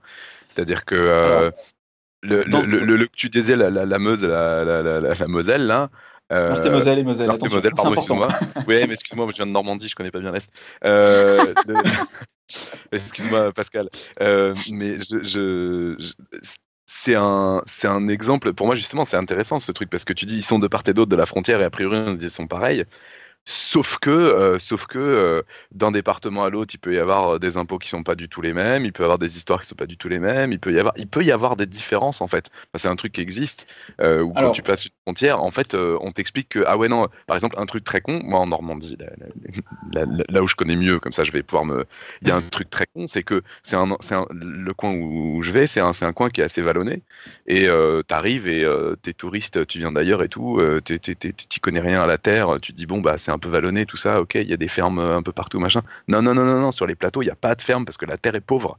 C'est le même endroit. Pour nous, c'est des vallées, c'est, des, c'est, des, c'est pas des montagnes. Tu vois pas une différence nette. Mais en fait, si. Et, et, et donc, tu peux avoir des frontières comme ça, complètement invisibles, complètement imperceptibles. Ouais, alors... des, des facteurs que tu ne vois pas. euh, qui soit, euh, encore une fois, de taxes ou de, de machin, qui, qui se joue à trois fois rien, quoi. Donc, d'où le fait, c'est pas pour dire que je, je, je, je, que je rejette complètement le truc, mais d'où le fait de dire il faut avoir fait l'expérience, enfin, il faut avoir ce type de données à plein d'endroits extrêmement variés et avoir des données concordantes pour te dire que oui, ça doit bien être ce facteur-là qui joue un rôle. Alors justement, en fait, il y a deux, il y a deux choses dans... Enfin, il y a deux éléments de réponse à t'apporter. Le premier, c'est de dire que euh, malheureusement, ou heureusement, je ne sais pas, mais en tout cas, le fait est qu'on ne peut pas faire de, on, on peut pas faire d'expériences euh, de grande échelle en économie répétées comme, euh, tu vois, je sais pas, en, en chimie ou en biologie, où tu peux faire une boîte de pétri, et puis tu peux en faire dix mille, et puis tu vois ce qui se passe sur les dix mille boîtes de pétri. On ne peut pas faire ça en économie. Donc, ça veut dire que si on veut... Euh, avoir une démarche scientifique euh, en économie, sur des sujets d'économie, il faut trouver un moyen de faire avec. Tu vois, donc c'est toujours, euh, c'est un peu, voilà, on fait avec les contraintes de l'objet d'étude auquel on est, euh, qu'on, qu'on a décidé d'étudier. Euh, donc oui, dans un monde idéal, on ferait, il faudrait faire dix mille observations, euh, voilà, je sais pas quoi, bon bref, ou mille, enfin peu importe. Il faudrait en avoir suffisamment pour qu'on puisse avoir un, une, une, une certitude statistique. Ça, c'est une première chose, et je, je la rejoins d'une certaine manière. Mais du coup, comme il y a cette contrainte qui pèse euh, sur la reproductibilité, enfin, je ne sais pas si c'est vraiment de la reproductibilité, mais en tout cas, le fait de pouvoir répéter les expérimentations plusieurs, de nombreuses fois, euh, en tout cas ce genre d'expérimentation, euh, on a essayé de développer des outils qui permettent d'essayer de pallier justement ces difficultés-là. Donc, par exemple, si je fais, enfin, euh, pour reprendre euh, les, les, les cas de frontières euh, entre voilà, Mo- Moselle, Meurthe-et-Moselle, ou aux États-Unis, entre les deux États. Bon, je vais observer, déjà je vais essayer d'avoir un nombre suffisamment grand d'entreprises euh, pour euh, un peu diluer les, les éventuelles euh, spécificités individuelles euh, au niveau, euh, enfin, voilà, au niveau de, de l'échantillon complètement, enfin tout entier. Et puis ensuite, quand je vais traiter les données que j'aurai récoltées, il y a des techniques, notamment alors, les effets fixes, je crois, ou les variables instrumentales. Une fois de plus, ce n'est pas trop mon domaine, donc je ne connais pas très bien. Mais je sais qu'il existe en tout cas des méthodes en économétrie statistique qui permettent d'essayer de prendre en compte des effets qui seraient liés au fait que l'entreprise elle est située euh, dans ce département ou dans ces départements, euh, qu'elle est située dans cette zone climatique et plutôt qu'une autre zone climatique, et cetera, et cetera. Euh, donc on peut essayer de, justement de, euh, à partir d'un, d'une observation qui est euh, qui en apparence ne répond pas forcément, enfin qui n'est pas idéale, on peut essayer de trouver des moyens de euh, voilà de, de d'améliorer les choses. Après, est-ce que c'est parfait ? Euh, moi, je n'ai pas de réponse à cette question parce que la seule science économique que je connais, c'est celle qu'on fait avec la, l'objet d'étude qui est celui qu'on a sous les yeux euh, en ce moment, quoi. Euh, donc, est-ce qu'une science économique dans laquelle on pourrait faire de la reproductibilité à grande échelle, elle serait mieux ? C'est possible, mais je ne peux pas répondre à cette question parce que justement, je n'ai pas cette autre science alternative. Euh, C'est un truc, après... je, il se trouve que je suis en train de lire un bouquin donc, euh, qui, qui, qui présente ce type de démarche. Bouquin, alors, je ne sais pas du tout ce que tu en penses. Depuis je lis quand un tu bouquin. Lis des bouquins c'est, si, si, si, si je, je lis un bouquin et le truc incroyable en ce moment, c'est que je ne suis pas en train de lire un roman, mais euh, bref. Euh, mais j'ai, j'ai jamais le temps de lire en ce moment, j'ai trop de boulot donc il avance pas. Mais euh, euh, c'est un truc d'économie justement et d'économie très, euh, très appliquée, enfin très euh, sans. sans Je ne peux pas dire sans théorie, mais avec en gros comme théorie principale la, la, les statistiques. Je ne sais pas ce que tu en penses, tu dois connaître. C'est euh, Esther Duflo et, et ouais. son mari qui a un nom indien. Euh, oui, euh, bah, euh, Bajerni ou quelque chose comme ça. Ouais. Quelque chose comme ça. Et, et qui justement disent bah, euh, euh, arrêtons d'avoir des idées préconçues et euh, on fait des stats. Quoi. On fait juste des stats et donc on essaye de faire hein, des expériences partout dans le monde. Euh, en, en, en s'assurant qu'elles soient le plus proches possible les unes des autres, et cetera, en essayant d'enlever un maximum de biais. Et comme on, les, comme on a fait les expériences à plein d'endroits partout dans le monde, de façon randomisée et tout, on peut commencer à en tirer des informations. Mais, parce, que, parce que le truc, c'est que tu dis, oui, on peut, avec des modèles, enlever des trucs, euh, en, euh, et faire disparaître des, des choses qui peuvent faire que les deux échantillons ne sont pas pareils, parce que pour des raisons de terrain, pour des raisons d'histoire, pour des raisons culturelles ou quoi. Mais le problème, c'est qu'encore faut-il penser à tous ces, à tous ces trucs-là qu'il faut enlever. Je ne sais pas si je suis très clair, mais euh, oui, bien pour, sûr. Pour tout le monde, mais je veux dire, il faut... Enfin, il faut pour moi. Le, le, la, la, la complexité du truc fait que, ah oui, mais peut-être ça peut venir du climat, ah oui, mais peut-être ça peut venir de euh, je sais pas quoi, ah oui, mais peut-être ça peut venir de l'histoire, ah oui, mais peut-être ça peut venir... Et au bout d'un moment, tu as pensé à plein de trucs, mais tu n'es jamais sûr d'avoir pensé ouais, à mais tout, attends, c'est attends, compliqué, Robin... quoi. Euh, euh, là où je suis, là où je suis pas d'accord avec toi, c'est que aujourd'hui, quelle que soit une science que tu fais sur les données, et t'as même pas besoin que ce soit une science sociale, tu vas avoir les mêmes problématiques. Et en fait, ce qui va se poser derrière, c'est surtout que tu raisonnes en écart-type, en fait. Quand tu fais une expérience au lieu d'en faire dix mille, la grosse différence, c'est que tu vas dire « Ok, mon résultat, je sais qu'il a un écart-type qui est pourri. » Donc, il faut vraiment que j'observe des différences qui sont notables pour pouvoir conclure. Ouais, ouais, mais c'est bien ça le problème. C'est, c'est bien pour ça, ça que je dis. Oui, mais tu peux très bien. Ouais. Tu peux, tu peux arriver à une conclusion qui est de dire... Bah en fait, je suis dans mes écarts-types, donc je suis incapable de dire quoi que ce soit. Et je pense que c'est sans doute ce qui arrive souvent en sciences sociales, parce que justement, tu peux pas avoir suffisamment de reproductabilité. Mais euh, ah, en, en gros, je, je je sais pas si c'est ce que tu dis. J'ai l'impression, mais du coup, tu me corrigeras si je ouais. si, si c'est pas si c'est pas le cas. Mais en fait, ce qu'on arrive à mesurer de manière entre guillemets certaine, c'est les énormes effets. Oui, c'est ça. Tu vois. On va pas pouvoir mesurer, enfin si je compare ce que, ce que font les astrophysiciens avec les ondes gravitationnelles dans les interféromètres, où ils sont capables de mesurer des trucs, mais qui avec un degré de précision, enfin moi je suis économiste, ça me parle même pas tellement c'est trop précis. Euh, ça, les économistes, ils sont pas, ils en sont pas là, quoi. Je sais même pas si on y arrivera un jour. Euh, donc on va, on va mesurer des choses, mais ce qu'on va mesurer, ça va être les gros effets, ou alors des effets qui sont peut-être de temps en temps un peu plus petits, si on, si on arrive à, enfin si un chercheur qui arrive à avoir une, de, une méthode de mesure qui est vraiment extraordinaire. Euh, mais en, en général, voilà, on va mesurer les gros trucs, quoi. Et oui, non, c'est, c'est ça dont je parlais. C'est pour ça que je modérais ce que tu disais, Robin. C'est-à-dire que je pense qu'en fait, il faut juste avoir un, un peu d'humilité là-dessus. Que ce, j'ai l'impression de ce dont nous parle Olivier, c'est juste qu'il nous dit, ouais, bah. Mine de rien, on peut mesurer des choses. Certes, on va pas pouvoir mesurer grand-chose. Enfin, on peut pas mesurer quand il y a des trop petits écarts. Mais quand, en tout cas, il y a un effet qui est extrêmement important, on va être à même de le voir. Et c'est déjà c'est mieux que rien. Oui, oui, en fait, non, non, non mais je pense, je pense qu'on est, je pense qu'on est d'accord. Je pense qu'on est d'accord.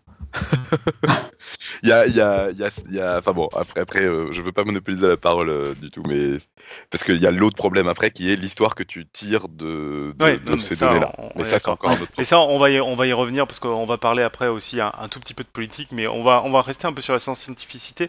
Moi, j'aimerais que tu reviennes sur ce dont je parlais tout à l'heure de, de contestabilité. Est-ce qu'il y a vraiment de la contestabilité ? Est-ce que euh, les théories économiques sont contestées, sont remises en cause ou, euh, ou pas. Tu nous parlais tout à l'heure que finalement il y avait quand même un peu des clivages typiquement euh, grossiers droite-gauche avec des économistes à droite qui euh, où ils présentent des résultats qui vont dans leur sens et inversement.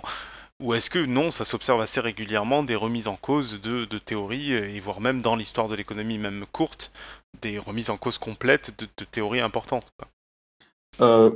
Enfin, sans, sans aucun doute, euh, sans aucune hésitation, la réponse est oui. Euh, même moi qui, qui, qui ai commencé mes études en économie à l'université en deux mille cinq, euh, j'ai, j'ai, vu, j'ai vu la discipline évoluer. Euh, donc après, je ne suis pas forcément capable de te, tu vois, de te dire avec précision que tel, tel point de consensus a été remis en question par telle personne, et cetera. Après, ça dépend des sujets de recherche. Mmh. Mais il mais y a vraiment une... une capacité qui euh, une capacité à à, à challenger euh, voilà les les modèles, etc. Alors après, l'économie fonctionne d'une donc ça ça tient plus après à la sociologie de la discipline, où en fait les c'est un peu c'est une, c'est une science qui fonctionne pas mal sur le star system, euh, où en gros si tu as un gros euh, tu vois un grand chercheur qui va euh, qui va envoyer un scud sur euh, un résultat scientifique euh, que personne n'a jamais trop osé contester, même s'il y avait déjà des gens qui, étaient, qui pensaient que ça tenait pas trop. Ça va. Enfin, il faut qu'il y ait quelqu'un, il faut qu'il y ait une star qui envoie le scud pour ouvrir la voie. Euh, donc ça, c'est quelque chose qui moi me pose un peu problème. Mais bon, bref, c'est pas ça. Ça, ça n'empêche que euh, y en a qui le font. Et là, je pense notamment à des classes de modèles qui sont, euh, Et alors, qui sont une... très. Juste deux secondes là, ouais. Sur une star en économie, ce que toi t'appelles une star, c'est c'est pas les mêmes stars que nous on peut connaître dans les médias en fait. Non, non, c'est un chercheur avec un C V qui fait... C'est, voilà, un, comme bras, c'est un prix Nobel d'économie ou des choses comme ça, quoi. Par exemple. Euh, D'accord. C'est, en tout cas, voilà, quelqu'un dont la réputation scientifique, hein, pas médiatique, donc c'est d'ailleurs souvent des gens qui ne sont jamais dans les médias, D'accord. mais quelqu'un dont la réputation scientifique est... Enfin, euh, tu vois, on, en gros, il y a toujours le risque, en fait, alors ça, ça rejoindra peut-être qu'on... si on aborde la question des hétérodoxes, mais il y a toujours le risque quand je quelqu'un vient critiquer arrive. un ré... ouais, je pense aussi. Euh, mais quand tu as quelqu'un qui, qui critique un résultat très établi euh, dans la discipline, il y a toujours le, la suspicion euh, que est-ce qu'il fait ça parce qu'il a des, euh, des raisons scientifiques de le croire, ou est-ce qu'il fait ça parce qu'en fait euh, il a des raisons idéologiques ou des raisons. Euh, en gros, il veut qu'on, qu'on parle de lui en fait, euh, ou d'elle. Hein, évidemment, c'est pas ça, ça concerne tout, euh, tout, tout le monde. Euh, et donc, donc c'est pour ça que quelqu'un qui a une réputation scientifique, qui envoie un scud, bah, en fait, on se dit, OK, la, la personne, elle a quand même beaucoup à perdre s'il s'avère que le scud qu'elle a balancé, euh, elle le fait pour des raisons idéologiques. Donc, comme elle a un gros C V et qu'elle envoie quand même un scud, c'est peut-être qu'elle pense effectivement qu'il y a un problème avec ce, ce modèle, cette méthodologie, ce résultat, ce, voilà, je sais pas quoi, cette manière de faire. Euh, donc, c'est pour ça que les gens y suivent, parce qu'ils se disent, voilà, si, si cette personne le fait, c'est parce qu'elle a, euh, euh, elle le fait probablement pour les bonnes raisons. Euh, parce qu'il existe effectivement des économistes euh, qui ont tendance à... Euh, à À se, à, se, à se mettre dans une... Alors, d'ailleurs, c'est assez drôle parce qu'ils se présentent souvent comme les économistes critiques. Euh, et alors, si on, pour ceux qui s'intéressent un peu à tout ce qui est zététique, rationalisme, esprit critique, enfin, le nombre de biais que ces gens utilisent, c'est absolument incroyable. Donc, c'est, c'est voilà, des, des gens qui utilisent le plus de sophisme d'une certaine manière, qui se prétendent euh, critiques. Enfin bref, moi, ça me fait toujours un petit peu, un peu, un peu sourire. Euh, mais effectivement, il y a ces gens qui existent dans la discipline, qui sont très minoritaires, Euh, mais qui sont très présents médiatiquement parce que comme ils sont minoritaires scientifiquement et que euh, en général, en plus en France, ils sont en train de s'éteindre euh, dans les, dans, enfin, au niveau académique, euh, ils, ils ont tendance à aller dans les médias, donc ils sont très très visibles médiatiquement. Ça, c'est ça que tu appelles les euh, hétérodoxes en particulier. C'est alors ça, hein. Pas tout à fait. D'accord, c'est, on va y venir après alors. Ouais. Pardon. Euh, non, pas de souci. euh, donc voilà, et du coup, c'est euh, donc c'est possible. Euh, de euh, donc c'est tout à fait possible de contester un résultat, euh, voilà, et cetera. Mais c'est peut-être un tout petit peu plus compliqué que dans d'autres disciplines, parce que justement, il y a toujours ce risque de se dire, enfin, quand, quand quelqu'un conteste le résultat et qu'on ne le connaît pas, en gros, on, on va toujours se poser la question, mais est-ce qu'il le fait ou est-ce qu'elle le fait pour des raisons qui sont légitimes, entre guillemets, ou est-ce que c'est pas en fait un enfumage ? Donc ça, ça, ça ralentit un peu le processus, mais il existe. Euh, donc par exemple, ce que je disais tout à l'heure, un peu en introduction, sur la manière dont on comprend le, la rationalité, dont on la, dont on la, on la manipule, euh, bon, enfin ça c'est quand même... Depuis les années soixante, euh, je sais pas la, la liste des choses. Enfin, typiquement dans les années soixante, euh, on supposait que euh, dans une économie à un instant T, tout le monde avait toute l'information disponible euh, dans l'économie. Enfin, que tous les agents économiques avaient accès à toute l'information qui était euh, donc information présente, euh, passée et future, quoi. Tu vois, enfin un truc mmh. quand même assez fort. Euh, dans les années soixante soixante-dix, il y a ce qu'on appelle la théorie de l'inf- l'économie de l'information qui arrivait en disant euh, qu'est-ce qui se passe si on suppose un tout petit peu de friction informationnelle euh, et ça t'a fait, euh, je sais pas, dix prix Nobel, quoi, tu vois. Enfin, ouais. euh, et aujourd'hui, euh, tous les étudiants de première année, enfin peut-être pas de première année, mais en tout cas, voilà, tout, tout étudiant de L trois en économie, de licence en, en économie, euh, connaît euh, des choses qui s'appellent l'aléa morale, la sélection adverse, euh, les, les asymétries d'information, les interf- l'information imparfaite, euh, les frictions euh, pour le marché du travail. Enfin, donc c'est quelque chose qui a profondément changé le, euh, les résultats scientifiques. Ça n'a pas rendu les précédents euh, caduques, mais en fait, on s'est dit, OK, c'est un cas particulier qui est le cas particulier où l'information est suffisamment euh, euh, bien diffusée dans l'économie pour que tous les agents puissent euh, prendre une décision informée. Mais si tu rajoutes un petit peu, mais si tu prends, tu vois, tu, tu modifies un peu ton paramètre et tu dis, bah, en fait, il y, y a du bruit sur la ligne un peu, quoi. Euh, comment est-ce que ça change tes résultats ? Bah, en fait, ça les change, ça les change beaucoup parfois. Euh, et euh, par exemple, on explique le, le chômage en grande partie comme ça, quoi. Mmh. Euh, en gros, tu, tu, tu passes de la physique du skieur euh, qui glisse sans frottement à de la vraie physique, quoi. C'est exactement ça. Ouais, ça, et ça dans le cas, de, quand, euh, quand tu parles du chômage. Du lycée euh, où il n'y a jamais de frottement, où il n'y a jamais de problème. Quand tu parles du chômage, ça, tu, ouais. tu vas me contredire si c'est pas ça, mais euh, je pense que l'image euh, claire, c'est moi, c'est un truc qui m'a toujours surpris dans les quelques cours d'économie que j'ai fait, c'est qu'on te présente le marché du travail en te disant, bah, quand il y a du travail et avec quelqu'un qui a besoin du travail, c'est bon, il a son travail. Sauf que dans le monde réel, il faut qu'il trouve l'offre, il faut qu'il ait entretien d'embauche, il faut Exactement. que les gens se rencontrent, il faut qu'ils soient au même endroit géographique. En fait, il y a un tout petit peu de friction, quoi. Alors en fait, oui, c'est un tout petit peu de friction, mais je ne sais plus exactement les, les, la, la proportion du chômage que ça explique, mais je crois que c'est soixante-dix pour cent du chômage en fait. Hein. D'accord. Il, toi, c'est quand même quantitatif, c'est cinquante ou soixante-dix pour cent, j'ai plus les chiffres en tête, mais c'est monstrueux. Euh, et en fait, il y a, je crois que c'est en deux mille neuf, les prix Nobel de deux mille neuf, c'est euh, Mortensen, Pissarides et Diamond, trois mecs, enfin trois personnes, euh, ils ont eu voilà un prix Nobel pour ça. Euh, justement parce qu'ils ont modélisé ces, ces comportements, de, enfin ces, ces, ces histoires de friction sur le fait que euh, y a des coûts de recherche du côté des entreprises, il y a des coûts de recherche du côté des salariés ou des personnes qui cherchent du travail ou des chômeurs. Euh, et puis une fois que euh, on arrive à trouver euh, quelqu'un qui a priori semble correspondre et une entreprise du côté voilà qui a priori semble correspondre, bah en fait euh, la personne que t'embauches ou l'entreprise dans laquelle tu vas, euh, tu la connais pas. Euh, donc tu prends un risque et si ça se trouve ça va pas coller donc ça peut détruire l'emploi euh, assez vite enfin, et, et donc tout ça ça paraît euh, anodin entre guillemets mais quand tu le prends en compte dans, dans, dans, en économie du travail euh, ça te change complètement la, la, la phase de, la, de l'économie du travail euh, donc euh, dans les années quatre-vingts euh, t'avais l'économie du travail en gros c'était un marché avec euh, une courbe d'offre, une courbe de demande et puis une intersection, t'as un salaire d'équilibre un, une quantité de travail d'équilibre et qui te donne en gros le taux de chômage pour aller un peu vite, euh, vingt ans plus tard, euh, enfin, l'économie du travail, elle, elle ressemble plus du tout à ce qu'elle, elle, enfin, à ce qu'elle était vingt ans plus tôt, quoi. Euh, donc ça, c'est vraiment un exemple ultra spectaculaire, euh, mais c'est vrai dans plein d'autres disciplines, enfin, dans plein d'autres domaines. Je pense notamment en économie, de, euh, en théorie de la croissance.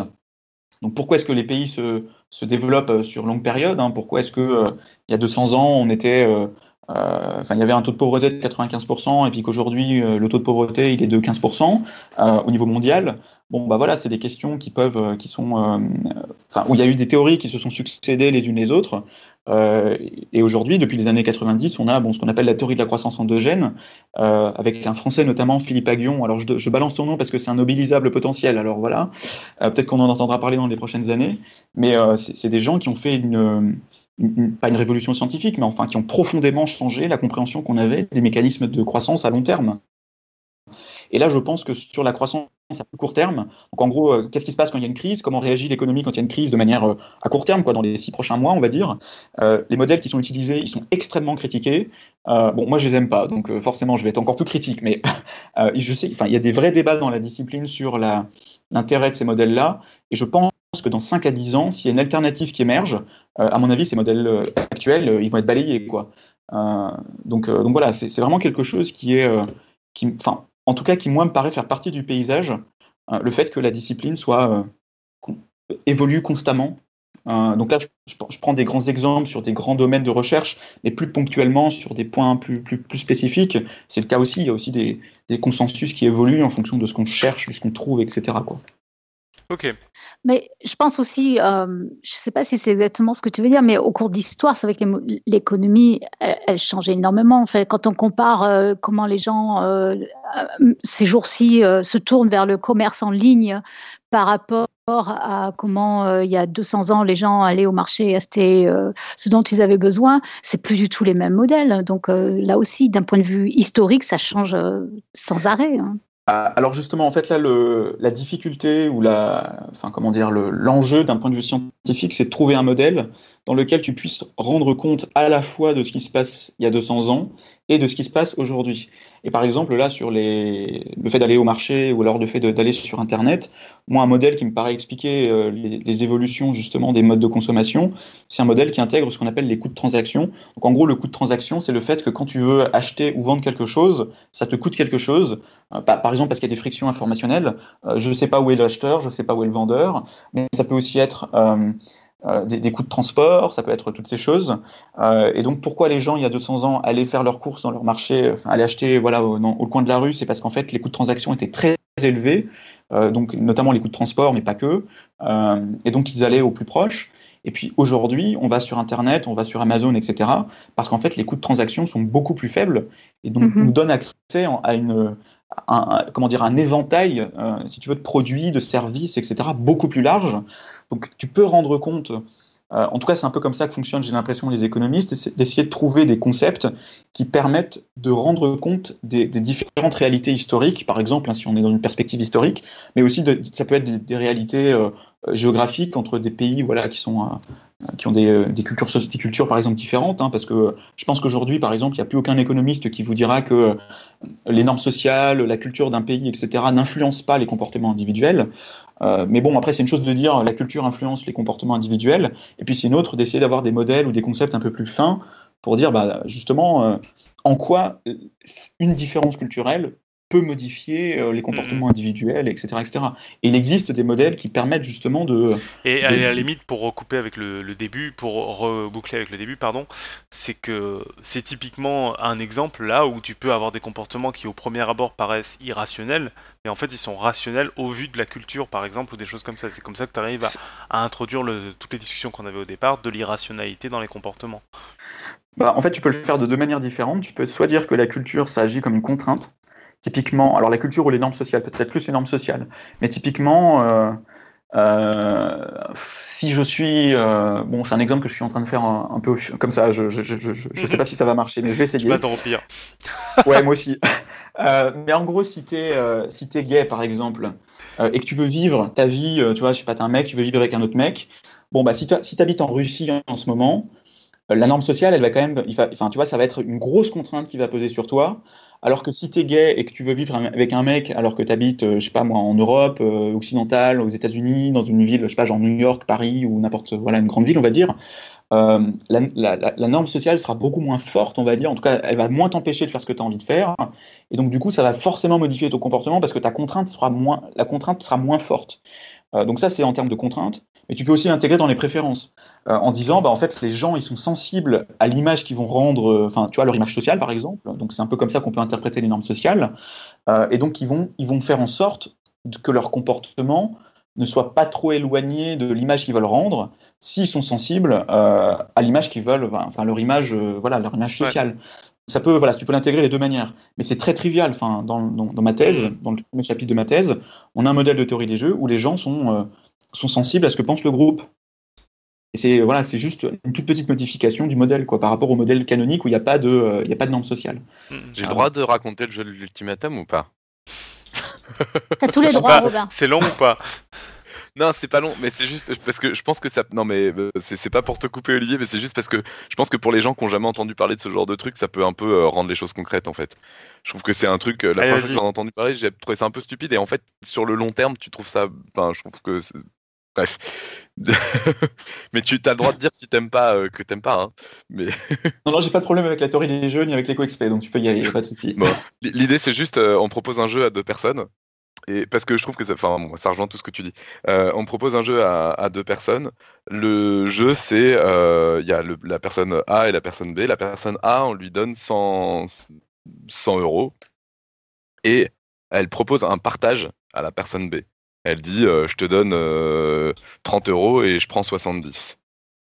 Il n'y a aucune discussion possible entre les deux. La personne B a juste le choix de dire j'accepte ou je refuse. Si la personne B accepte, le partage se fait comme la personne A a proposé. Si la personne B refuse, on reprend les cent euros et personne n'a rien. Le choix rationnel pour la personne B serait de dire peu importe ce que la personne A me propose, c'est toujours mieux que rien. Mm. Donc s'il me propose quatre-vingt-dix-neuf et un, bah, je prends les un et puis tant pis, il aura les quatre-vingt-dix-neuf. Oui, parce que un c'est mieux que zéro, quoi. C'est mieux que zéro. Et évidemment que quand on fait l'expérience en pratique, ça fonctionne pas du tout comme ça. Et que d'ailleurs la personne qui partage ne propose pas du tout ça, enfin, c'est, c'est apparemment, je crois que c'est vraiment extrêmement rare, et qu'elle propose des choses qui sont plutôt de l'ordre de soixante pour cent pour elle et quarante pour cent pour l'autre, et d'ailleurs on peut discuter de pourquoi elle prend plus pour elle, et il y a des pays, je crois que c'est le Japon si je dis pas de, de bêtises, où c'est le contraire, où le, la, la personne qui propose le partage pour ne pas vexer l'autre, pour ne pas être euh, humiliant euh, envers l'autre, propose plus à l'autre que, que, que ce qu'elle va garder pour elle. Euh, donc c'est, c'est, là il y a vraiment un truc culturel où euh, le, le, le rapport justement c'est le regard de l'autre, enfin c'est, c'est le regard du groupe, c'est, pour, c'est, c'est ça qui m'y a fait repenser aussi. Mmh. Il y a un côté norme sociale là qui s'exprime vraiment de façon très très claire, et suivant les pays, eh ben, on peut faire des statistiques sur euh, à partir de quel montant dans le partage les gens acceptent ou refusent euh, mmh. le, la proposition. Ouais, alors là je, je crois que c'est pas tout à fait le, le regard de l'autre qui compte, c'est plutôt un... un... Oui, c'est des normes intégrées, enfin, c'est des normes c'est, c'est, sociales tu vois, intégrées, c'est du surmoi, c'est du truc comme ça. Ouais, ça devient vraiment psychologique à ce niveau-là. C'est, ou sociologique, mais tu peux dire, par exemple, que la personne, elle, tu vois, qui propose, donc celui qui, qui, qui doit faire la décision, enfin, qui, comment dire, qui décide de comment on répartit les cent euros, euh, cette personne, elle veut que le jeu, il aille au bout, euh, tu vois, elle veut sa part du gâteau. Euh, ouais. Et donc, elle va faire, euh, elle va intégrer euh, dans, son, dans son raisonnement le fait que, alors après évidemment ça va changer en fonction de la culture, mais que l'autre en face, s'il se sent insulté par la, euh, par la, euh, comment dire, la proposition qui est faite, il peut vouloir punir euh, l'autre, donc celui qui, qui fait la proposition, en disant bah puisque c'est comme ça, puisque tu te fous de moi, je te donne rien. Euh, et donc du coup, ok, moi je fais, euh, euh, je perds trente euros par exemple si c'est soixante-dix trente, euh, mais toi tu perds soixante-dix euros. Et le fait que toi tu perds soixante-dix euros, pour moi ça a plus de valeur que le fait que je puisse, enfin, ça a plus de valeur que les trente euros sur lesquels je perds. C'est donc, ça. Tu vois, ça, ça peut être des normes sociales, ça peut être des préférences aussi, parce que les gens sont sensibles à, à la fairness. Alors, en français, c'est à l'inégalité, enfin, l'iniquité, euh, souvent quand ça les concerne eux. Euh, donc, il y a plein de dimensions qui changent, qui peuvent, qui peuvent, qui entrent en compte aussi comme ça, mais c'est pas, ça, c'est des normes sociales, mais c'est pas forcément que des normes sociales. Ça peut aussi être des préférences euh, sur la manière dont les autres se comportent. Mais ce que je trouve intéressant, c'est que ça permet de. Ce que je trouve intéressant dans cet, ex- cet exemple-là, c'est que ça permet de montrer que on peut mesurer des trucs euh, grâce à ça, qui sont vraiment très culturels, quoi. Et qui ont l'air irrationnels, oui, je oui, pense, c'est ça qui est intéressant. Et qui, ont, et qui sont a priori irrationnels. Ouais, et après, tu l'expliques comme tu veux, justement. Tu, tu fournis l'explication psychologique que tu veux. Peu importe, tu as une donnée statistique qui est quand même quelque chose, quoi. Tout à fait. Euh, je vous propose de, de continuer à avancer un tout petit peu parce que l'heure avance et bon, on a quand même, je pense, recouvert je pas désolé. mal de choses. Il euh, y, y a un point, moi, qui m'intéresse euh, pas mal de parler, et puis en plus, on a, on a beaucoup cité par le, par le passé, il y a les fameux hétérodoxes. Donc, tu vas nous expliquer ce que ça veut dire. Moi, en gros, euh, je vais avouer que j'ai un peu du mal à, dé- à distinguer un bon économiste d'un mauvais académiste quand je le vois à la télé. Et donc, pour donner des exemples très concrets, euh, les Français qui nous écoutent voient sur France deux un certain François Lenglet, qui est, euh, qui est quelqu'un qui intervient quasiment systématiquement quand il y a des émissions un peu sérieuses à, sur France deux, et dont tu as fait une vidéo où t'as, t'as pas l'air de le compter parmi tes, les gens que tu tiennes dans ton cœur. Bon, lui, c'est un cas un peu facile. On, on se rend compte qu'il a pas l'air d'être euh, très, euh, très, très poussé dans ses réflexions scientifiques sur l'économie. Mais moi, il y avait d'autres où je me suis clairement fait avoir sur des médias entre guillemets sérieux, comme Mediapart, Le Monde Diplomatique. Je pense en particulier aux économistes atterrés. Et euh, en ayant vu tes partages Facebook ou autres, j'ai l'impression que tu les comptes pas non plus dans ton cœur. Donc j'aimerais que tu nous parles un peu de justement cette image médiatique de, de l'économie et peut-être du coup, si j'ai bien compris, de ce que tu appelles les hétérodoxes et de comment on reconnaît un bon et un mauvais économiste. Euh, alors je dirais qu'un bon économiste, c'est quelqu'un qui pense comme moi. Ah, c'est mal barré. C'est, ouais, non, non, ah, non, j'adore, c'est... bravo, bravo. Merci. euh, donc tu, tu viens, voilà, si vous avez une question à un moment donné sur est-ce que c'est un bon économiste, vous me posez la question et je vous dirai. Et non, je, j'espère que c'est pas la réponse définitive, ce serait triste. Bah c'est une réponse. Euh, non, alors du coup, euh, sur les les hétérodoxes, alors en fait c'est bon, même dans la discipline, leur statut est quand même pas évident à, à identifier. Alors, je vais essayer de, euh, de rendre ça à peu près. Enfin, je vais, je vais essayer de rendre ça à peu près euh, euh, compréhensible, mais c'est, je ne suis pas sûr d'y arriver. Donc, euh, je, je, voilà, je préfère prévenir euh, pour pour pas que vous ayez des attentes trop élevées. Euh, en gros, c'est. Alors, déjà, il faut savoir que ce terme hétérodoxe et donc orthodoxe, qui est le contraire d'hétérodoxe, n'est en général utilisé que par les économistes qui s'identifient comme hétérodoxes. D'accord ? Donc, hétérodoxes, c'est ceux qui sont à la marge. Donc. Euh, C'est, c'est eux-mêmes qui, qui utilisent ce vocabulaire-là. Moi, c'est un vocabulaire que j'utilise pas. Enfin, je l'utilise quand euh, je parle de leur. Euh, tu l'as de utilisé utilisation. deux, trois fois ce soir, quand même. Hein. Ouais, mais tu vois, c'est, c'est pas. Enfin, j'utilise parce que euh, c'est quelque chose qui, exi- qui existe, on va dire. Mais euh, c'est pas un, euh, c'est pas un concept que je que j'utilise. Enfin, qui pour moi, c'est pas un concept qui a du sens. Tu vois, enfin, tu vois, je je l'utilise pas en fait pour réfléchir à la manière dont est structurée la science économique. Euh, en tout cas, pas de la manière dont eux l'utilisent. D'accord. Alors d'après, d'après les hétérodoxes, alors là il faut déjà commencer en disant qu'en fait les hétérodoxes c'est pas du tout un truc monolithique. Il y a des hétérodoxies. Euh, donc déjà c'est c'est compliqué de les mettre tous dans le même panier, à part à part en disant que eux-mêmes s'appellent hétérodoxes. Mais au-delà de ça, il y a parfois il y a des différences entre hétérodoxes qui sont plus importantes euh, scientifiquement que entre certains hétérodoxes et certains orthodoxes. Euh, donc déjà voilà c'est c'est un, un truc un petit peu euh, tu vois, c'est un, un espèce de gloubi-boulga, enfin, c'est un truc un petit peu difficile à discerner. Bon, je pense que quand même la manière la plus simple d'aborder le truc, c'est de dire, voilà, hétérodoxe, c'est les gens qui s'appellent, qui se considèrent eux-mêmes comme hétérodoxes. Alors maintenant qu'on a dit ça, concrètement, qu'est-ce qui, pourquoi ils, pourquoi ils disent s'appeler comme ça ? En général, ils disent être contre euh, la rationalité ou un certain nombre de choses dans le consensus scientifique. Alors le problème que moi j'ai avec cette approche, bon, vous aurez compris que je ne me considère pas comme hétérodoxe, hein, je, je, je le dis de manière claire. Euh, le problème que moi j'ai avec cette approche, c'est qu'en gros ils disent qu'ils sont contre quelque chose, le consensus scientifique, qui, qui est tout le temps en train d'évoluer. Euh, et donc pour moi la démarche, par, par, par définition, elle, est, elle va dans le mur, parce que euh, tu te mets, enfin, tu dis voilà, je suis contre quelque chose, sauf que cette chose elle évolue constamment. Euh, et donc le fait de, de, de mettre une ligne, de tracer une ligne dans le sable, euh, bah en fait au bout d'un moment ta ligne elle a plus de sens quoi. Du coup c'est pour ça je, en, réf- en, en préparant l'émission j'ai essayé de réfléchir à une manière de présenter euh, l'hétérodoxie qui est peut-être un peu, euh, un peu différente. Je pense qu'en fait il y a deux manières d'être hétérodoxe. Il y a ce que j'appellerais une hétérodoxie de fait et une hétérodoxie de principe. Alors je vais expliquer pourquoi. Je vais expliquer euh, les deux. Avant de, de nous redonner des sous-définitions, est-ce que tu as des exemples euh, d'hétérodoxes parce que j'ai toujours pas compris de qui tu parles en fait. Euh, des exemples d'hétérodoxes qu'on pourrait connaître, euh... je sais pas, parce que peut-être que tu es en train de parler en jeu. Parce que dans ce bah, que j'ai cité, par que, exemple, le les... fait que dans les médias, t'en entends régulièrement. Ouais, mais justement, les gens dont j'ai parlé dans les médias, comme... c'est des hétérodoxes. Qui sont présentés ou... comme hétérodoxes, qui se disent eux-mêmes hétérodoxes. Le fait est que c'est quand même. Ah, moi, j'ai jamais alors, entendu dans les médias. D'accord, ok. Les, l'exemple le plus... Alors lui, c'est vraiment une caricature... Enfin, c'est la caricature absolue, mais ce serait Frédéric Lordon, par exemple. D'accord, donc euh... Euh, lui qui fait partie justement de ce que dont je parlais, qui sont les économistes atterrés, si je dis pas de bêtises. Oui, c'est possible, je, je, je connais et pas très bien. Et qui intervient dans le monde diplomatique et à Mediapart, justement, il me semble. Ouais. Ou au moins dans le monde euh... diplomatique. C'est, c'est, c'est, certainement.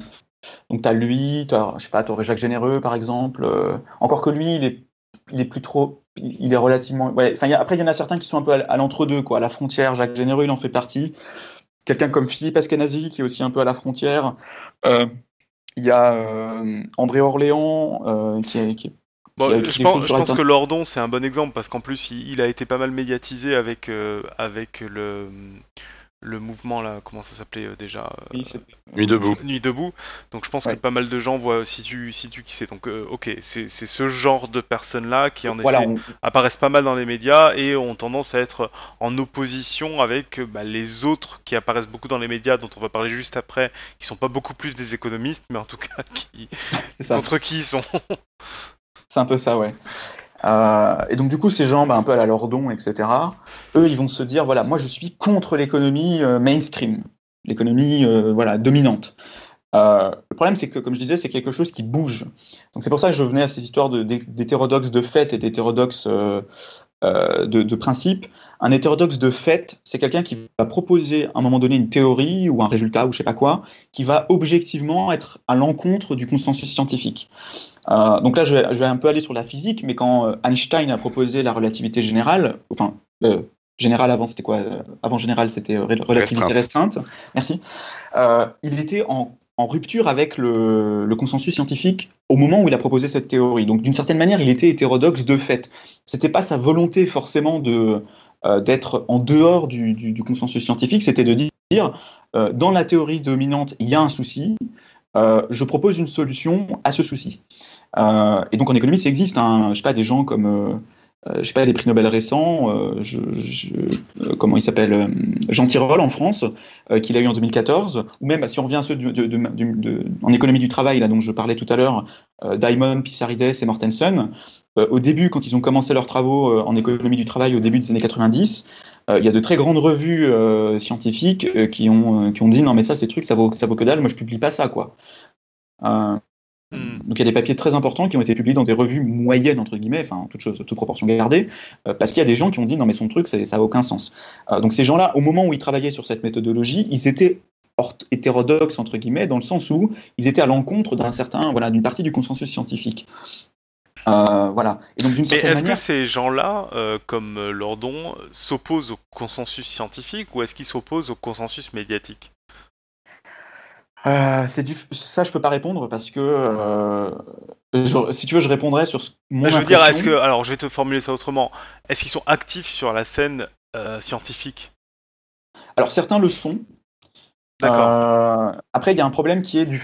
Comme c'est des gens qui sont aussi, en général, relativement impliqués politiquement, du coup, se pose une question qui est de savoir est-ce que leurs travaux de recherche, est-ce que leurs résultats, pardon, de recherche sont guidés par leur, pour des raisons scientifiques, ou est-ce qu'ils sont, euh, enfin, quelle est la place de l'idéologie, de, de leur idéologie personnelle dans leurs résultats scientifiques? Euh, Cela dit, la question les... se pose pour tout le monde. Enfin, je veux dire, on parle jamais de nulle part. Alors, je suis d'accord, mais il y a une différence entre être militant dans un, dans un, tu vois, dans un, une mouvance politique, quelle qu'elle soit, hein, gauche, droite, peu importe, et euh, ne pas l'être, parce que quand t'es militant, Euh, t'as, euh, t'as passé du temps, euh, tu vois, à te... Alors militant, c'est pas forcément encarté, hein, ça peut être euh, sympathisant. Euh, voilà, si t'as passé du temps à écrire des tribunes dans les médias, et cetera, que tu t'es construite une réputation euh, euh, médiatique pour des raisons un peu euh, politiques, euh, et un jour t'as un résultat de recherche qui contredit tes... toutes les tribunes que t'as écrites depuis vingt ans, est-ce que tu vas le publier, ce résultat-là? Bah, moi, je sais pas, en fait. Je dis pas que tu vas pas le publier, je dis que je ne sais pas. Donc, alors qu'un économiste qui n'est pas militant, certes, il a une idéologie, mais en fait, son idéologie aura moins de chances Euh, de, d'entrer en contradiction avec, euh, avec son, son, son, ses, ses incitations euh, de chercheurs. Et donc ça, l'économiste, il y est très sensible. Et ça veut dire, alors concrètement, ça veut dire quoi? Ça veut dire que ces, ces chercheurs-là, en général, ils ont, ils ont plus de mal à publier dans les revues euh, euh, mainstream, entre guillemets, que les autres. Donc ils sont, ils sont actifs scientifiquement, mais dans des sphères qui ne discutent pas avec les autres. D'accord. Euh, donc il n'y a pas forcément d'échange. Et il y a un deuxième problème qui vient s'ajouter à ce premier problème de, un peu de, de, de militantisme, qui est le fait que, alors je ne veux pas faire de, général, de généralité, hein, parce que je ne suis pas en train de dire que par définition les hétérodoxes sont tous des gens idiots et, et compagnie, mais il existe chez les hétérodoxes une partie de ces gens qui, ne, qui, qui, qui sont devenus hétérodoxes parce qu'ils n'ont pas compris la science économique mainstream. Donc en fait ils ne critiquent pas la discipline telle qu'elle existe à un instant T. Ils critiquent, alors soit la discipline qui, existe depuis des, qui existait dans les années soixante, ça a été montré, il y a des papiers de recherche qui l'ont montré en histoire des, de la pensée économique, qui disent qu'en gros, voilà, les, les, les hétérodoxes du début du, vingt, du, du vingt et unième siècle, en fait, ce qu'ils critiquaient, c'était la science économique d'il y a cinq décennies avant, donc la pertinence du truc, c'est zéro. Euh, ou alors des gens qui critiquent, enfin, qui, qui, qui font une critique, notamment sur ces histoires de rationalité que je parlais, dont je parlais en début d'émission, qui en fait, ils ne comprennent pas ce que c'est le, l'hypothèse de rationalité, et du coup, ils comprennent un truc qu'ils comprennent, enfin, ils critiquent un truc qu'ils ne comprennent pas. Et donc, du coup, quand, quand un, ça, un autre ça, économiste... C'est hyper intéressant, parce que c'est des choses qu'on, qu'on a dans les autres sciences, en fait. Enfin, quand on avait fait l'épisode sur l'évolution, euh, une des remarques moi, dont j'en étais ressorti, c'est qu'en fait, pour des coups des critiques qu'on entend ou des critiques intuitivement qu'on a tous sur, sur euh, l'évolution, c'est de la méconnaissance des travaux, en particulier récents, sur ce sujet-là, en fait. Oui, je pense que c'est exactement la même chose. Tu vois, typiquement, une, une critique qui est faite sur le, la rationalité, c'est de dire « Non, mais vous, les économistes, vous modélisez des gens qui sont égoïstes. Euh, vos, vos, Vos individus rationnels dans vos modèles, c'est des gens qui sont, qui sont égoïstes. » C'est pas vrai. C'est pas vrai parce que tu peux mettre dans les préférences des gens une préférence pour le bien-être de, je sais pas, du conjoint, de la conjointe, pour le bien-être collectif. Euh, et tu peux le faire de manière techniquement très simple. Euh, c'est dans ma thèse encore une fois, donc je sais de quoi je parle. Euh, donc quand quelqu'un arrive en disant ça, bah en fait, objectivement, il a tort. Alors quand c'est un kidam dans la rue euh, ou euh, un François Lenglet sur un plateau télé, bon... Euh, à la rigueur, peu importe, euh, mais quand c'est un chercheur qui a été recruté par une université en France euh, pour un emploi à vie, enfin, personnellement, je trouve que ça pose souci, quoi. Et à mon avis, c'est une des raisons qui font que les, les hétérodoxes en France sont en train de, de, de, de s'éteindre dans, dans, le, dans le domaine académique. Alors déjà, c'est parce que certains des, des chefs de file n'ont, n'ont pas trop eu de doctorants et du coup, ils n'ont pas de descendance, mais c'est aussi parce que de la part des autres chercheurs, euh, qui sont du coup... Contrairement d'ailleurs à ce que disent les hétérodoxes, ils ne sont pas, ils sont pas forcément anti-hétérodoxes. Hein. Ce n'est pas parce que tu n'es pas hétérodoxe que tu as envie que les hétérodoxes y meurent, en gros. Hein, je, enfin, en tout cas, d'un, d'un point de vue académique. Euh, c'est qu'ils se disent, mais moi, je, j'ai pas... Enfin, si tu veux, dans leur tête, hétérodoxe, ça veut dire il y a un risque que le mec que je vais recruter pour les quarante prochaines années et qui, du coup, sera peut-être mon collègue, euh, en fait, il soit, il sache pas de quoi il parle. Que, en gros, ces critiques, elles portent sur que dalle. Euh, et donc, je ne vais pas le recruter. Parce que c'est une prise de risque. Euh, et, et, et, le, et le fait est, enfin, voilà, c'est, je ne sais pas si c'est une bonne chose ou une mauvaise chose, mais le fait est que c'est, c'est une, cette conception-là, elle, elle, est, elle est ancrée chez les non-hétérodoxes.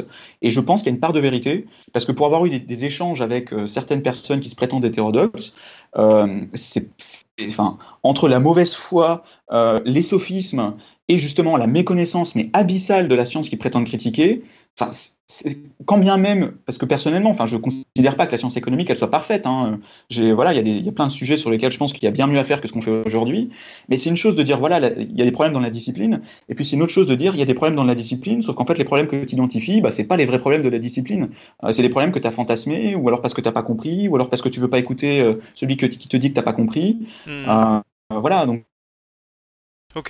C'est, euh... c'est un problème parmi les hétérodoxes, enfin, chez, chez certains d'entre eux, hein, une fois de plus. Euh, euh, juste voilà. Avant de, de venir à la question de comment on reconnaît un bon et un mauvais économiste quand on quand on n'est pas juste, un juste, économiste juste, comme juste, toi. Juste, juste, tu n'as, tu ouais. ne l'as pas fini, tu ne l'as pas laissé aller jusqu'au bout et ça m'intéressait énormément. Pardon. Tu disais qu'il y avait deux types d'hétérodoxes. Ah. Il y avait ah oui, ceux coup, qui oui. étaient de sur de, de contenu, enfin sur les faits, et les autres de principe. Et j'aimerais beaucoup savoir ce que ça veut dire de principe.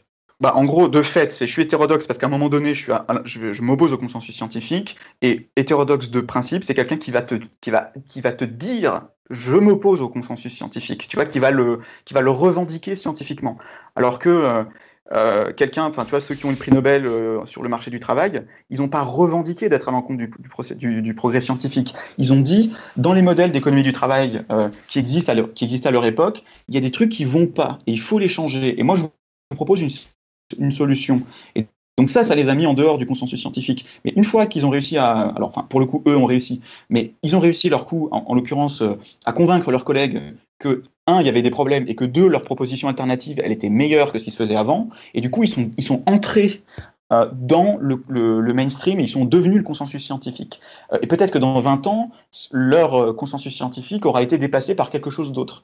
Un hétérodoxe de principe, c'est quelqu'un qui, presque par définition, refusent d'entrer dans le mainstream. Et donc, ces propositions, ces travaux, et cetera, ça va être très compliqué de les intégrer dans le consensus scientifique, enfin, en tout cas, d'en faire potentiellement le consensus scientifique dans dix ou dans vingt ans, parce que c'est des gens qui se construisent en opposition au reste de la communauté scientifique. Et donc, tu peux pas les, tu, tu peux pas les faire entrer dans cette... Euh, en tout cas, c'est beaucoup plus compliqué de les faire entrer euh, dans le consensus scientifique. Et c'est pour ça que je parle de, de, de, d'hétérodoxe de principe, parce que c'est en fait ce qu'ils font d'une certaine manière, c'est un sophisme qu'on appelle une pétition de principe, qui est en gros, le, pour vous donner un exemple de ce sophisme, c'est quelqu'un qui est de gauche, qui va dire tous les mecs de droite, dès que quelqu'un de droite dit un argument, il a tort. Et réciproquement, quelqu'un de droite qui va te dire « Ah oui, toi, t'es un mec de gauche, donc tout ce que tu dis, c'est poubelle. » En fait, ils font un peu la même chose.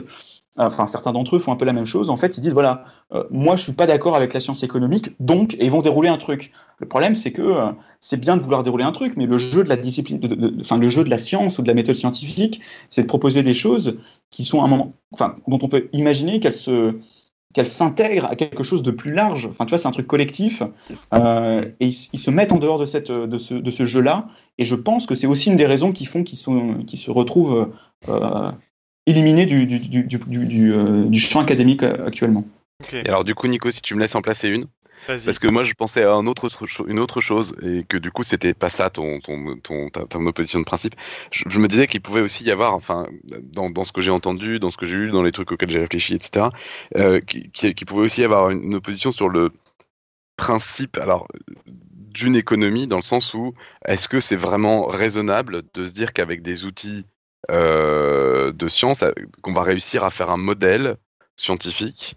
Euh, même si on part avec beaucoup de retard avec la physique et qu'on s'attaque à un truc bien plus compliqué, euh, justement du fait de cette complexité, est-ce que c'est bien raisonnable de penser qu'on va réussir à avoir des modèles, euh, c'est-à-dire que le que, que, que qu'un modèle puisse dire quelque chose, c'est-à-dire que d'une certaine manière, ce que tu racontes depuis tout à l'heure, c'est extrêmement humble.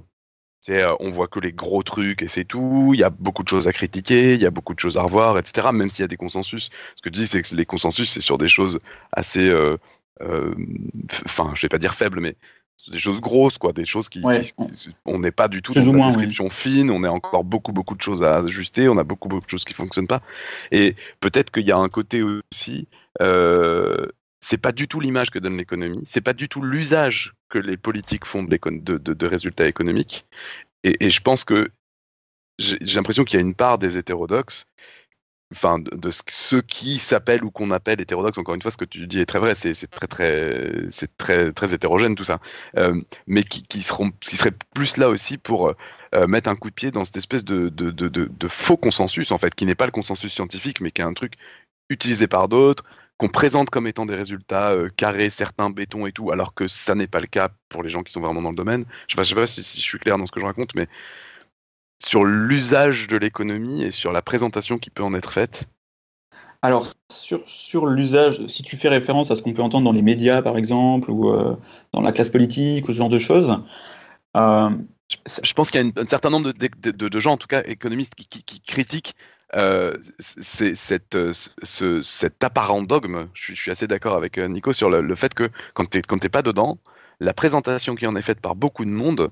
Euh, Et, et que ce soit des économistes ou pas d'ailleurs, c'est, bah, c'est, si, ça, si je, je peux me permettre de, de compléter ta, ta question, Robin. En fait, c'était la suite, donc comme quoi tu me coupes D'accord. pas pour rien. C'est, c'est que euh, au tout début de ma question, j'ai parlé d'un autre type de, de personnes et qui, je pense, est peut-être celui qui, ceux qui nous touchent le plus en fait, que des Lordons qui sont déjà des émissions un peu plus élaborées.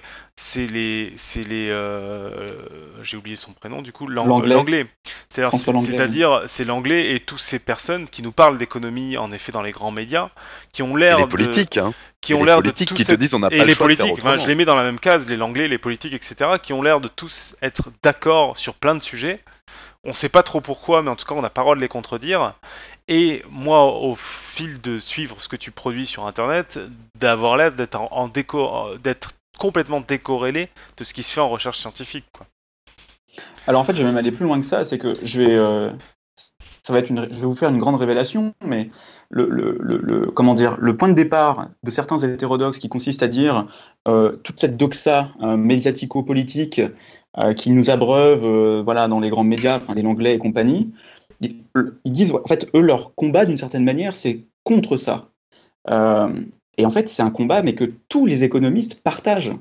Et du coup, on arrive à une situation, mais ça, c'est, c'est, c'est quelque chose qui est assez classique dans, quand vous avez des, des militants qui sont un peu radicalisés, c'est qu'en fait, c'est une partie des, enfin, en tout cas, les militants radicalisés ne tolèrent pas d'autres manières de résoudre le problème auquel ils, enfin, de, voilà, ils posent un diagnostic et en gros, il euh, y a une seule manière de résoudre le problème en question et tout ce qui n'est pas dans cette manière de répondre, euh, ça n'a pas de sens, ça n'a pas de valeur. Enfin, euh, tu vois, en gros, c'est, c'est pas la, si c'est pas exactement comme ils disent, euh, la, la réponse à apporter, euh, ils vont pas, ils vont pas participer au combat. Mais attends, parce Mais en que fait, du coup, y a, là, y a... ouais, pardon, ah. euh, fini, ouais, désolé. Juste pour finir là-dessus, en fait, il y a une espèce de, il y aurait une espèce d'alliance objective à faire entre les hétérodoxes et les autres économistes, justement pour Pour, pour dire ça suffit d'entendre que ces mecs parler d'économie et ces personnes parler d'économie à la télé. Enfin, l'économie, c'est pas ça. Sauf que du coup, voilà, comme je disais, les hétérodoxes, ils rajoutent, enfin, certains d'entre eux, ils rajoutent des prises de position scientifiques qui, à mon sens, sont, euh, enfin, n'ont pas de sens en fait. Mais bon, bref, c'est, c'est un avis personnel. Euh, mais, mais voilà, le, le constat de, de dire que les Lenglet et compagnie ne représentent qu'eux-mêmes. Euh, c'est, c'est quelque chose qui est partagé, je pense, par quasiment toute la profession des économistes. Mais alors, moi, il y a hétérodoxe ou pas. Moi, il y a un truc que je comprends pas dans cette affirmation-là. C'est-à-dire que, que des Lenglet représentent qu'eux-mêmes très bien. Par contre, que tous les hommes politiques soient pas foutus de s'appuyer sur des vrais économistes, ça me paraît fou, quoi. Pourtant. Non, mais en fait, je veux dire, enfin. Ils sont quand même... Euh, j'ose croire que des hommes politiques sont pas stupides et vont euh, essayer de trouver des, des, des gens qui savent faire de l'économie. Et toi, ce que tu es en train de dire, c'est que le gros des économistes qui entourent les hommes politiques et du coup qui, qui, qui travaillent leur discours politique sont, euh, euh, enfin, en tout cas, ne, ne présentent pas des thèses de vraies sciences économiques, quoi. Bah, en gros, enfin, en tout cas, je, je parlais du, du cas français que je mmh. connais le mieux.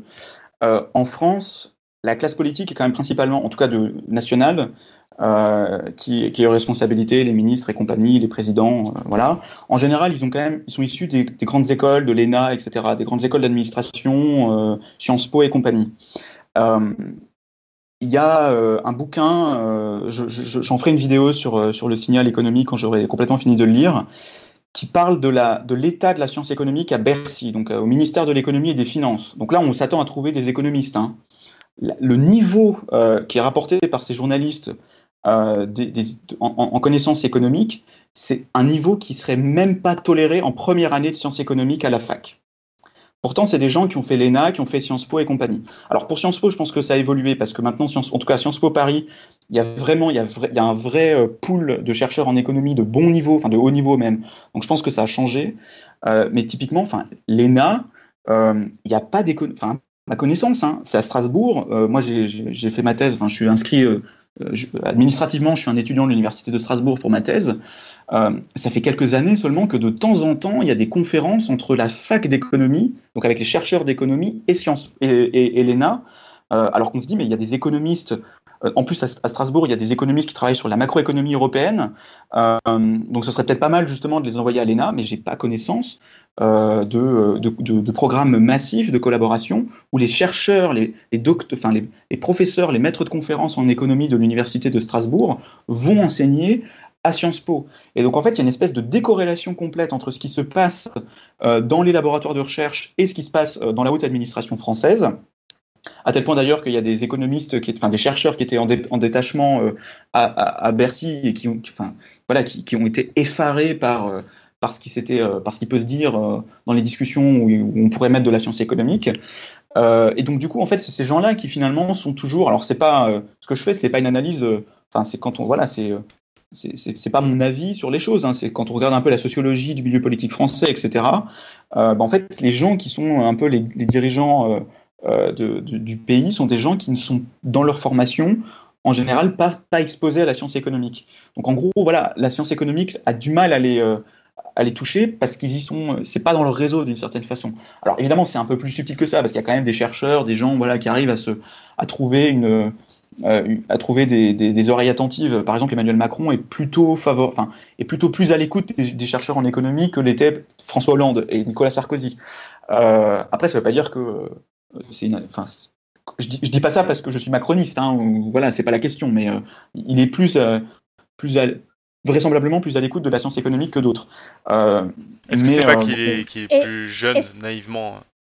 Pas, je pense pas. Non, je, je pense veux dire, est-ce que, que les politiques que s'appuient pas savoir, si... Pardon, Irène, vas-y. Je, je voudrais savoir ce qui se fait dire ça. Euh, pourquoi? Parce que tu, objectivement, le temps d'écoute de Macron, euh, où il a passé plus de temps en, en à, euh, ouais, objectivement, tu, bon, tu dis que tu n'es pas macroniste ou que tu es macroniste, on s'en fout, mais, mais, mais pourquoi tu dis ça? Qu'est-ce que c'est qui te fait dire ça?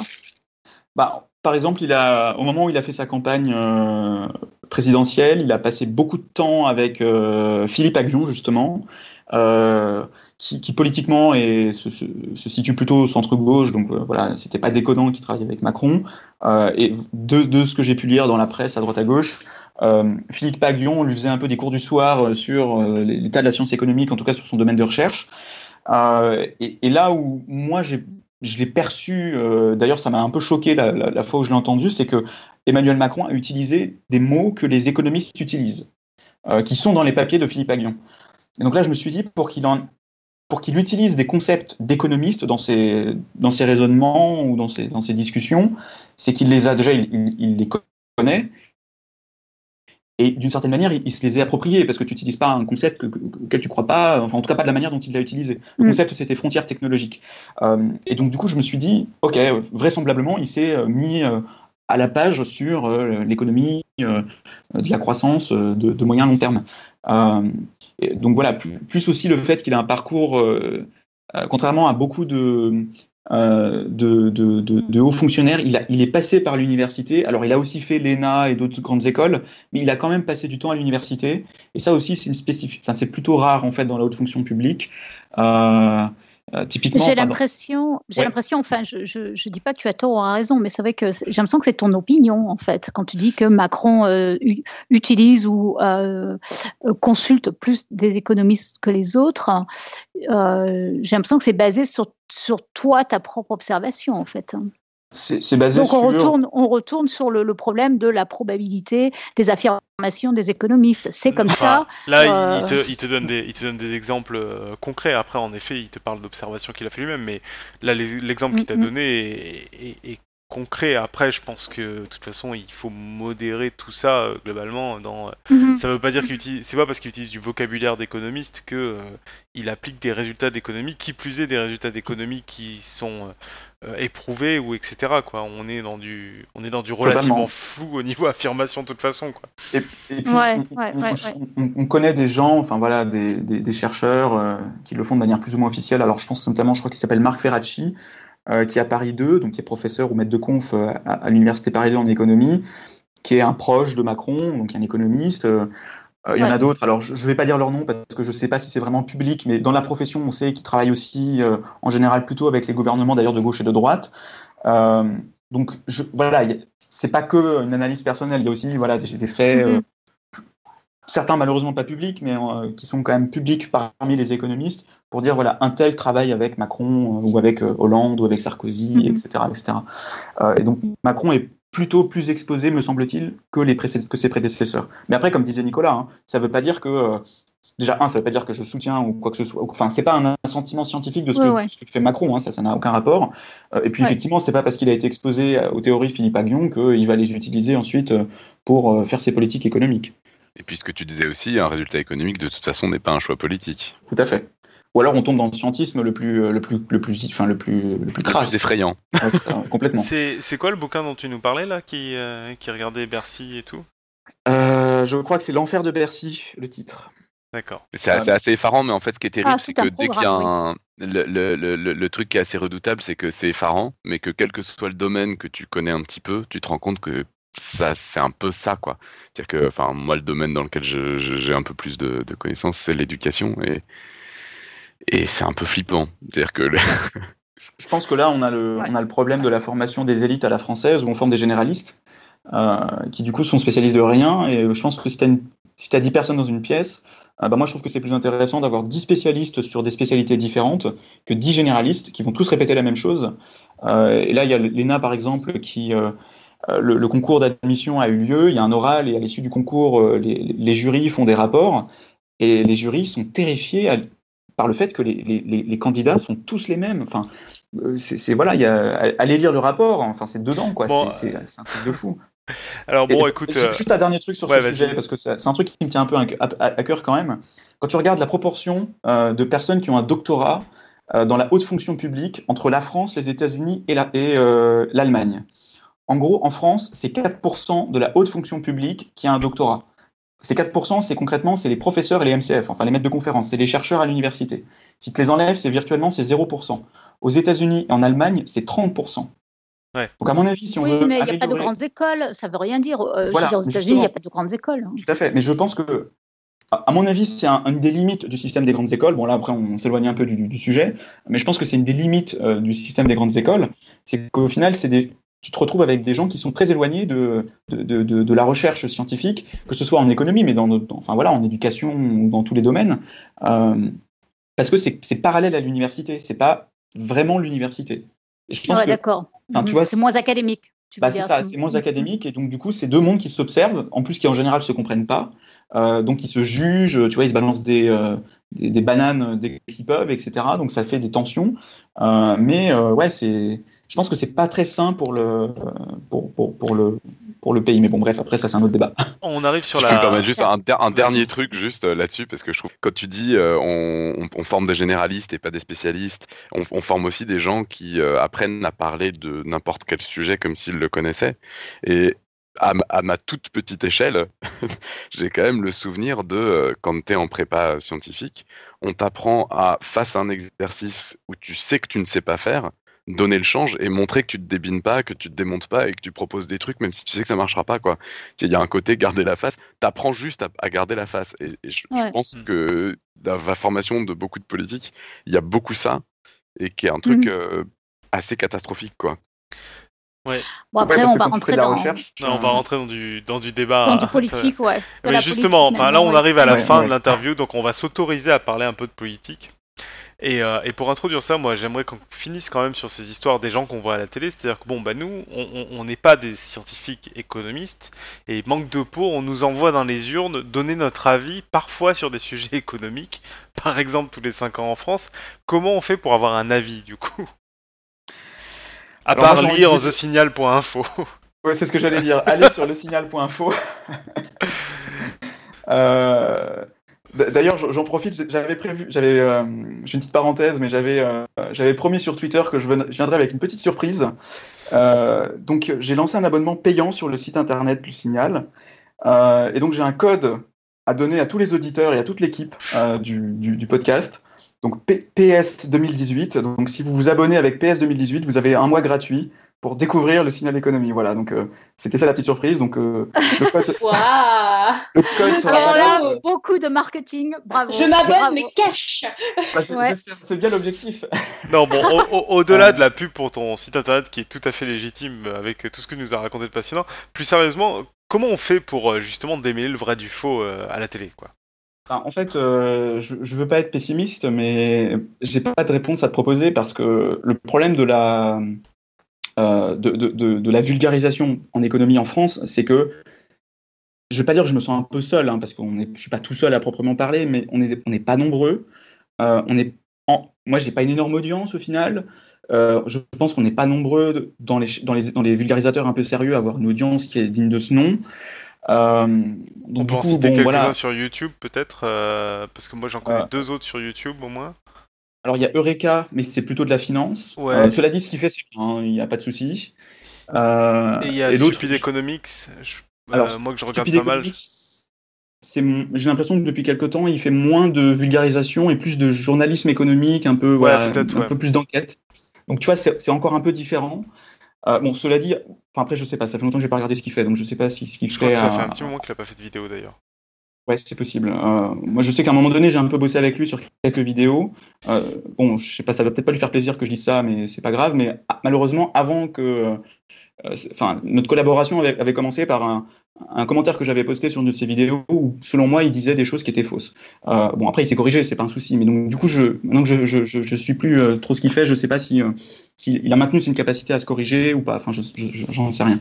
Euh, Donc voilà, donc, ce qui fait que du coup, je ne peux pas forcément le recommander. Après, Recas, par contre, il n'y a pas de souci, je le recommande sans aucun problème.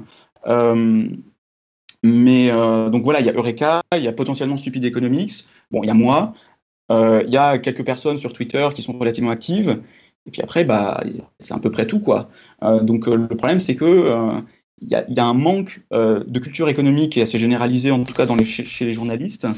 Euh, pour vous donner un chiffre hein, qui, qui est vérifiable, enfin, je, c'est, c'est, c'est dans des rapports, euh, sur, euh, parmi tous les journalistes français qui, qui, qui, sont, qui, travaillent, enfin, qui, qui, qui écrivent sur l'économie, euh, la proportion des journalistes en question qui ont euh, suivi des études supérieures d'économie, donc à minima niveau licence, c'est quatre pour cent. Alors après, je ne dis pas qu'il faut avoir fait des études d'économie pour pouvoir parler d'économie, mais peut-être que quatre pour cent, c'est quand même pas beaucoup, quoi. Euh, donc en fait, ce qui fait que... Je, enfin, en général, moi, je lis pas la presse médiatique, euh, la, la presse économique française. Euh, de temps en temps, les échos, c'est pas trop mal, mais c'est pas toujours. Euh, y a, des fois, il y a des choses, c'est pas, c'est pas oufissime, mais disons, ce serait un peu le moins pire. Il euh, y a, y a certaines, certaines personnes, certains journalistes qui sont, euh, qui sont plutôt meilleurs. Enfin, voilà, parfois qui sont vraiment très bons. Alors, je pense. Alors, j'essaie de trouver des noms, mais y a, je crois que c'est Marie Charelle qui est au Monde, euh, qui, qui, qui fait du bon boulot. Il euh, y a Guillaume Calignon dans les Échos. Euh, j'en ai une autre aussi en tête. Je vois, j'ai son avatar euh, Twitter euh, dans, les, dans l'esprit, mais je ne sais plus comment elle s'appelle. Ça n'aide pas beaucoup, euh, qui, mais... Qui, ouais, je sais, je suis désolé, mais voilà, qui fait aussi du bon travail. Mais il y a quelques noms comme ça qui sont, euh, qui, qui sont fiables, mais tu ne peux pas... Euh, mm. Tu peux pas ouvrir le monde, écono- le monde économie en te disant euh, je vais être bien informé. Malheureusement, mais... ça marche pas. Enfin, voilà. Mais tu dis, euh, tu as beaucoup précisé en France, tu as des sources euh, anglophones ou étrangères euh, bah on, Ou pas plus alors, on, j'en ai, mais le problème, c'est qu'ils vont parler de ce qui se passe aux États-Unis, par oui, exemple. Oui, d'accord, ouais, ils vont pas parler de, enfin, de la politique française, oui, bien sûr. Non. Euh, alors après, la manière dont ils parlent de, de la politique américaine, ça n'a rien à voir avec les débats qu'on peut avoir en France. Je pense notamment à un mec qui s'appelle Noah Smith, euh, qui, qui, est, qui était euh, assistant professeur dans une université qui du coup et maintenant est, est journaliste, enfin éditorialiste chez Bloomberg. Bon voilà, le mec, il a, même si t'es pas d'accord avec lui, il a toujours des analyses super intéressantes, et cetera. Enfin moi, je, j'adore, euh, j'adore le, le, le, le suivre parce que c'est, c'est toujours stimulant ce qu'il a à dire. Euh, mais il va parler de ce qui se passe aux États-Unis. Bon après c'est logique, hein, Bloomberg, mmh. c'est un site américain. Que, enfin en tout cas, c'est, il, il, il écrit sur la version américaine. Donc voilà. Euh, en Angleterre, il y a aussi, enfin au Royaume-Uni, il y a aussi des gens intéressants. J'imagine qu'en Allemagne, il y a aussi des gens intéressants. Mais bon, su, sur les questions vraiment françaises, euh, c'est très compliqué d'avoir euh, de la bonne information, quoi, euh, scientifique ou, ou même de, de l'analyse, euh, de, de l'analyse de l'actualité économique. C'est, enfin, moi personnellement, je, je, je lis rien parce que je, je, je trouve euh, mon contenu nulle part, en fait. Hmm. Voilà, donc je sais pas, c'est peut-être un peu déprimant, mais euh, j'ai pas de solution à proposer. Non, mais alors du coup, euh, quitte à faire l'avocat du diable sur ce sujet-là, euh, tu dis que du coup on a un monde de, de scientifiques économiques qui est, complé- qui est assez décroché du, du monde politique, et cetera. Mais une impression qu'on a aussi, qui du coup est sans doute fausse, mais bon, on est en train de, de, bala- de balayer des clichés, hein, euh, c'est qu'on on a l'impression que les économistes se plantent depuis un peu toujours. En particulier, on a des crises, et cetera. Alors, j'ai l'impression de commencer à comprendre que de toute façon, les politiques n'appliquent pas les résultats des économistes, pourquoi pas. Mais est-ce qu'ils arrivent à prédire, à prévoir des choses de manière euh, qui a marché, qui est éprouvée, et, et en particulier sur de l'économie qui nous touche, quoi, de, que ce soit l'économie du travail, que ce soit l'économie des sociétés, l'économie des, des gens, et cetera quoi. Euh, alors du coup, on reboucle un peu sur des questions plus épistémologiques, puisque c'est en, est-ce qu'on peut faire des prédictions ou des prévisions en économie? Alors je distingue les deux termes. Prédiction, c'est euh, tu dis voilà, si j'ai tel euh, euh, bah, si je mets tel... en place telle politique, ça va voilà, avoir tel, tel résultat. résultat. Ouais. Prévision, c'est plutôt qu'est-ce qui va se passer demain. Mm. Euh, alors les, les prévisions économiques, c'est un peu comme la météo, si tu veux. Plus tu t'éloignes dans le temps, et moins elles sont fiables. Euh, donc ça veut dire qu'on est capable de faire de, de la prévision, mais en fait, alors typiquement quand le gouvernement ou euh, fait euh, son budget pour l'année suivante, il se base sur des prévisions de croissance que fait l'INSEE. Donc l'INSEE, c'est l'Institut de statistique et économique français qui fait des prévisions. En fait, ce que fait donc, le, le gouvernement, il dit ben, l'année prochaine, la, la croissance sera de, je sais pas, deux virgule deux pour cent. En fait, l'information que lui donne l'INSEE, c'est une fourchette, c'est pas un chiffre unique. Et plus, la four- et plus on, va dans, on va loin dans le temps, plus la fourchette euh, proposée par l'INSEE, elle est grande. Donc en gros, enfin, je pense que je dis pas trop de bêtises en, en disant qu'à six mois euh, d'échéance, on arrive à peu près à prédire ce qui se passe, à peu près. Et puis au-delà de six mois, euh, la marge d'erreur, elle commence à devenir de plus en plus grosse. Et puis tu vois, c'est un peu comme la météo en fait. Au bout de à vingt-quatre heures, quarante-huit heures, tu arrives à peu près bien à prédire ce qui, à prévoir ce qui se passe. Et vous arrivez à prédire hors crise, bien sûr. Et puis, euh, alors après, tout dépend en fait, parce que euh, si tu veux, tu peux pas, tu peux pas forcément prédire la survenance d'une crise à un instant T. Euh, mais par contre, une fois que tu, tu sais que tu es dans une crise, tu peux dire, attention, là, il va se passer ceci, il va se passer cela. Et moi, ce qui m'a semblé lors de la crise de deux mille sept deux mille huit, euh, je suivais pas mal de, de, de blogs de, de blogs d'économistes à l'époque, enfin pour le coup des, des chercheurs sur, euh, qui, qui en parlaient. J'ai l'impression qu'en fait, très vite, on a pris conscience, enfin très vite en tout cas, les chercheurs ont pris conscience qu'il y avait une crise qui était en train de se passer et que ça allait pas être rigolo, quoi. Euh, que c'était vraiment une crise probablement au moins aussi, aussi violente que celle de, de mille neuf cent vingt-neuf, euh, mais peut-être encore plus, encore plus dure, encore plus violente qu'elle allait se, voilà, se, se, mmh. se passer. Et du coup, ils ont, ils ont tiré la sonnette d'alarme en disant « Attention, là, c'est vraiment grave ce qui est en train de se passer, il faut réagir. Euh, » Et je pense que globalement, pour une fois, les politiques ont relativement suivi les conseils des économistes. Euh, alors, pour aller un peu vite, la crise de vingt-neuf, c'est une crise qui... Euh, Bon, voilà, les crises, les crises, ça arrive parce qu'il y a tout un tas de raisons qui, qui font qu'à un instant T, ça converge dans, dans une mauvaise direction, en gros. Euh, une des réponses, ça a été euh, de faire ce qu'on appelle une politique de relance. Donc, en fait, où l'État, en gros, euh, fait un chèque à tout le monde pour que les gens euh, euh, dépensent de l'argent dans l'économie et soutiennent l'activité économique. Euh, et tout laissait à croire en deux mille sept deux mille huit, quand la crise est apparue, qu'on était en train, en plein, dans une crise de, de ce type, du même type que, que celle de mille neuf cent vingt-neuf. Et la plupart des gouvernements ont fait des politiques de relance. Euh, comme en mille neuf cent trente-six, hein, parce qu'il aura fallu un peu de temps pour que les économistes à l'époque euh, déjà comprennent ce qui se passe et proposent des solutions, Keynes en l'occurrence. Euh, et donc du coup, on a fait ça tout de suite. Et en fait, la crise qui a eu lieu a été violente, mais elle a été beaucoup moins violente que si on n'avait pas eu les outils de la science économique, justement pour avoir des solutions efficaces. Euh, moi, c'est, c'est un peu ce qui m'a semblé euh, voilà, euh, se, se passer à, à ce moment-là. Euh, donc, certes, on n'a peut-être pas été capable de prédire l'émergence d'une crise. Après, c'est un petit peu, enfin, c'est une question qui, qui, d'un point de vue épistémologique, est un peu compliquée parce que si du coup je prédis l'existence d'une crise, donc je mets en place des politiques pour éviter la crise. Du coup, la crise n'a pas lieu. Donc, ma prédiction est réfutée. Mais du coup, elle n'est pas réfutée parce que, enfin. Tu vois, ouais. Là, y a, d'un point de vue, le, euh, fameux, le fameux syndrome bison futé. Mais ah, tout comme, c'est... tout comme ce que tu viens de nous dire. Enfin, j'ai, c'est ce que quand tu l'as dit, ça m'a fait la même réflexion. Tu nous as dit, on a mis en place des trucs qui a fait que la crise était moins grave. Oui, enfin, en fait, on n'en sait rien. On n'en sait rien. On, enfin, on, on se dit, c'est... oui, ça colle avec nos modèles que, comme on a appliqué, ça a l'air non, d'avoir c'est... un impact Je... moins grave, quoi.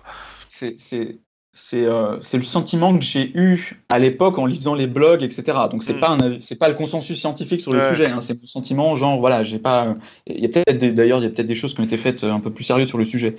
Euh, mais mais mais voilà. Après, donc du coup, comment est-ce que tu peux euh, tester la capacité prédictive d'une discipline mmh. euh, en faisant avec ce genre de contraintes? Enfin, c'est un peu compliqué, quoi. Euh, Après, donc, euh, coup, ça par veut contre, pas dire que pas capable de faire des, des prédictions. C'est plutôt que, euh, on est, on, en fait, on ne sait pas si les prévisions qui sont faites sont bonnes ou pas. Non, mais par contre, sur euh, est-ce qu'une politique va avoir un impact euh, prévu, enfin, que, qu'on, qu'on a décidé, ça, c'est des choses qui sont déjà un peu plus mesurables. Oui, tout à fait. Voilà, et... Par exemple, je, peux, je, je pense que, euh, enfin, le Brexit, en l'occurrence, euh, ça va coûter probablement très cher à l'économie britannique. La question, c'est pas de savoir combien ça va lui... Enfin, c'est pas la question de savoir est-ce que ça va avoir un effet négatif sur l'économie britannique. La question, c'est de savoir dans quelle mesure l'effet sera négatif. Euh, mais je, je pense que... Euh, parce que... Enfin... Euh, comment dire, on sait que quand un pays est dans, un, dans une union douanière, ça, ça rejoint ce que je disais au début de l'émission sur justement les, les intérêts, l'intérêt du commerce international, et que soudainement tu remets des barrières, euh, enfin pour, pour le, la croissance euh, britannique, ça va pas être rigolo, quoi. Et il y a déjà des, euh, des effets d'anticipation. Je pense que l'indépendance de la Catalogne non plus, c'est pas une bonne idée, il faut que je leur dise alors. Bah, s'ils sont dans, si, en fait, c'est pas l'indépendance, c'est s'ils sont dans l'Union Européenne. Donc, ah si oui, l'indépendance ça, oui, implique tout le jeu, sortie de l'Union Européenne, ils vont avoir un Brexit bis, quoi. Mm-hmm. Euh, enfin, pour l'instant, ça n'a pas eu lieu, donc on verra. Mais euh, en tout cas, tout, tout ce qui se... Le F M I avait fait des prévisions, justement, en disant euh, si le Brexit a lieu, à tel moment, euh, la croissance sera à peu près, en gros, divisée par deux. Euh, donc à l'époque, ils avaient été critiqués par les personnes qui étaient en faveur du Brexit, qui disaient non mais de toute façon euh, vous êtes pessimiste, euh, vous dites ça parce que euh, vous êtes des élites. Enfin euh, euh, voilà, c'était un peu l'extrême droite qui utilisait ce, ce, ce genre de rhétorique. Euh, pour l'instant, les prévisions que, du F M I, enfin, ont l'air d'être à peu près dans les clous, quoi. Donc, et c'est des prévisions où en gros le taux de croissance de, la, de l'économie britannique a été divisé par deux, alors qu'avant c'était une des économies les plus florissantes de l'Union européenne. Bon, après voilà, c'est. Euh, Avec on a toujours le risque, euh, encore une fois, de, des, des, des prédictions euh, autoréalisatrices, quoi. Parce qu'en bah économie, pour... les histoires de confiance et de trucs comme ça jouent aussi un rôle. Et... Là, c'est plus une, euh, une, pas une, pas de la confiance, mais plus une anticipation du Brexit qui va avoir lieu, mmh. des agents économiques. Euh, mais, en, mais pour l'instant, il ne s'est rien passé d'un point de vue strictement politique. Enfin, il n'y a pas de décision qui a été prise, à part que le, le gouvernement britannique a dit qu'il allait euh, mettre en place... Euh, Alors, je ne sais plus exactement, mais enfin, en gros, qu'il allait euh, formellement euh, mettre en place euh, euh, les négociations de départ avec l'Union européenne. Et pour l'instant, le Brexit n'a pas eu lieu. Hein. Donc, les, donc, c'est un effet, euh, c'est pas l'effet pur du Brexit, c'est un effet d'anticipation du Brexit qui se passe. Ouais. On a des auditeurs qui sont très sérieux et très, euh, et très, très assidus et qui nous disent que dans Podcast Science cent cinquante-huit, tu disais au contraire que les politiques n'avaient pas suivi les propositions des économistes en faisant de l'austérité. Alors justement, ça dépend sur quoi on, de quoi on parle. Euh, D'accord. Juste après la tu crise. Tu t'es pas auto-contredit deux mille... alors. Non, non, je pense pas en fait. Parce que justement, ce qu'ils ont fait en deux mille neuf, c'était. Ils n'ont pas fait de l'austérité. Enfin, Obama a fait une énorme politique de relance. Euh, Sarkozy a fait une politique de relance en France. Donc ils ont fait de la, euh, de la, de la relance pendant. En tout cas en France pendant un ou deux ans. Et puis après en Europe, il s'est passé autre chose qui était la crise des dettes souveraines en Grèce notamment et un peu en Italie, en Espagne et au Portugal. Euh, et en Irlande aussi, euh, ce qui du coup a fait peser des contraintes sur les finances publiques, et, et à ces contraintes-là, les gouvernements ont répondu en faisant de l'austérité. Et ça, par contre, à l'époque, c'est, c'est de ça dont je, je parlais probablement, enfin parce que je j'ai pas changé d'avis depuis l'époque, donc je pense que c'est ce que je veux dire. Okay. Euh, c'est, à ce moment-là, ils ont fait de l'austérité à un moment où il fallait pas en faire, en fait, et du coup, ça a eu des effets euh, sur, ça a retardé le, la, la, la, la, comment dire, la croissance économique euh, de la zone euro euh, de, de plusieurs années, quoi. C'est tout, tout le drame de, de la présidence de François Hollande, en l'occurrence. Il a fait une politique de relance à un moment où il fallait, enfin, où, c'est, où ça, ça, ça, avait, ça pouvait avoir des effets très délétères sur la croissance, ce qui du coup a fait que le chômage n'est pas, n'est pas, n'est pas baissé. Et puis bon, sa promesse de campagne lui est retombée, enfin lui est revenue en plein, en plein, en plein visage, quoi. Mmh. Euh, donc okay. Voilà. Bah, merci. Mais effectivement, la, la... bonne remarque de la part de l'auditeur. euh, je vous propose, sauf si vous avez d'autres questions les autres, qu'on passe aux questions d'auditeurs et puis qu'on, qu'on clôture, parce que Olivier a été euh, a, a donné beaucoup d'énergie là, et puis ça fait je crois quasiment deux heures qu'on parle, donc euh... je sais pas si vous avez des questions euh, les autres. Bah je, je, vais, je vais reposer toujours la même chose, la même question là dans le mais, mais... qui est, là, là je te trouve pour le coup très péremptoire sur la politique d'Hollande, qu'il fallait pas faire ci et que donc ça a créé exactement ça, où je trouve que par rapport à, à la, aux précautions que tu avais en parlant des, des consensus au début, c'est, c'est, je trouve ça finalement très affirmatif. Pas je, du tout je... que je veuille défendre la politique d'Hollande ou quoi, évidemment, hein, on, est, on est encore... euh, c'est possible, alors après c'est possible, mais... Euh... Il me semble quand même qu'une partie des, euh, des décisions qui ont été prises par François Hollande de politique publique, enfin de politique économique, consistait à réduire les, les dépenses publiques. Euh, et quand tu fais de, une réduction de dépenses publiques au moment, euh, quand, quand tu es dans une crise, euh, l'effet récessif de ce type euh, de politique à ce moment-là est très fort. Euh, donc, Alors après, effectivement, peut-être que des économistes... En plus, j'aurais dû préciser que ce n'est pas mon domaine de recherche, donc c'est possible que ton, ta remarque de péremptoire soit tout à fait justifiée. Euh, mais il me semble quand c'est même juste, que... C'est juste, tu vois, le, le côté cause à effet qui me paraît toujours compliqué à affirmer aussi, bien, aussi, aussi fortement que ça.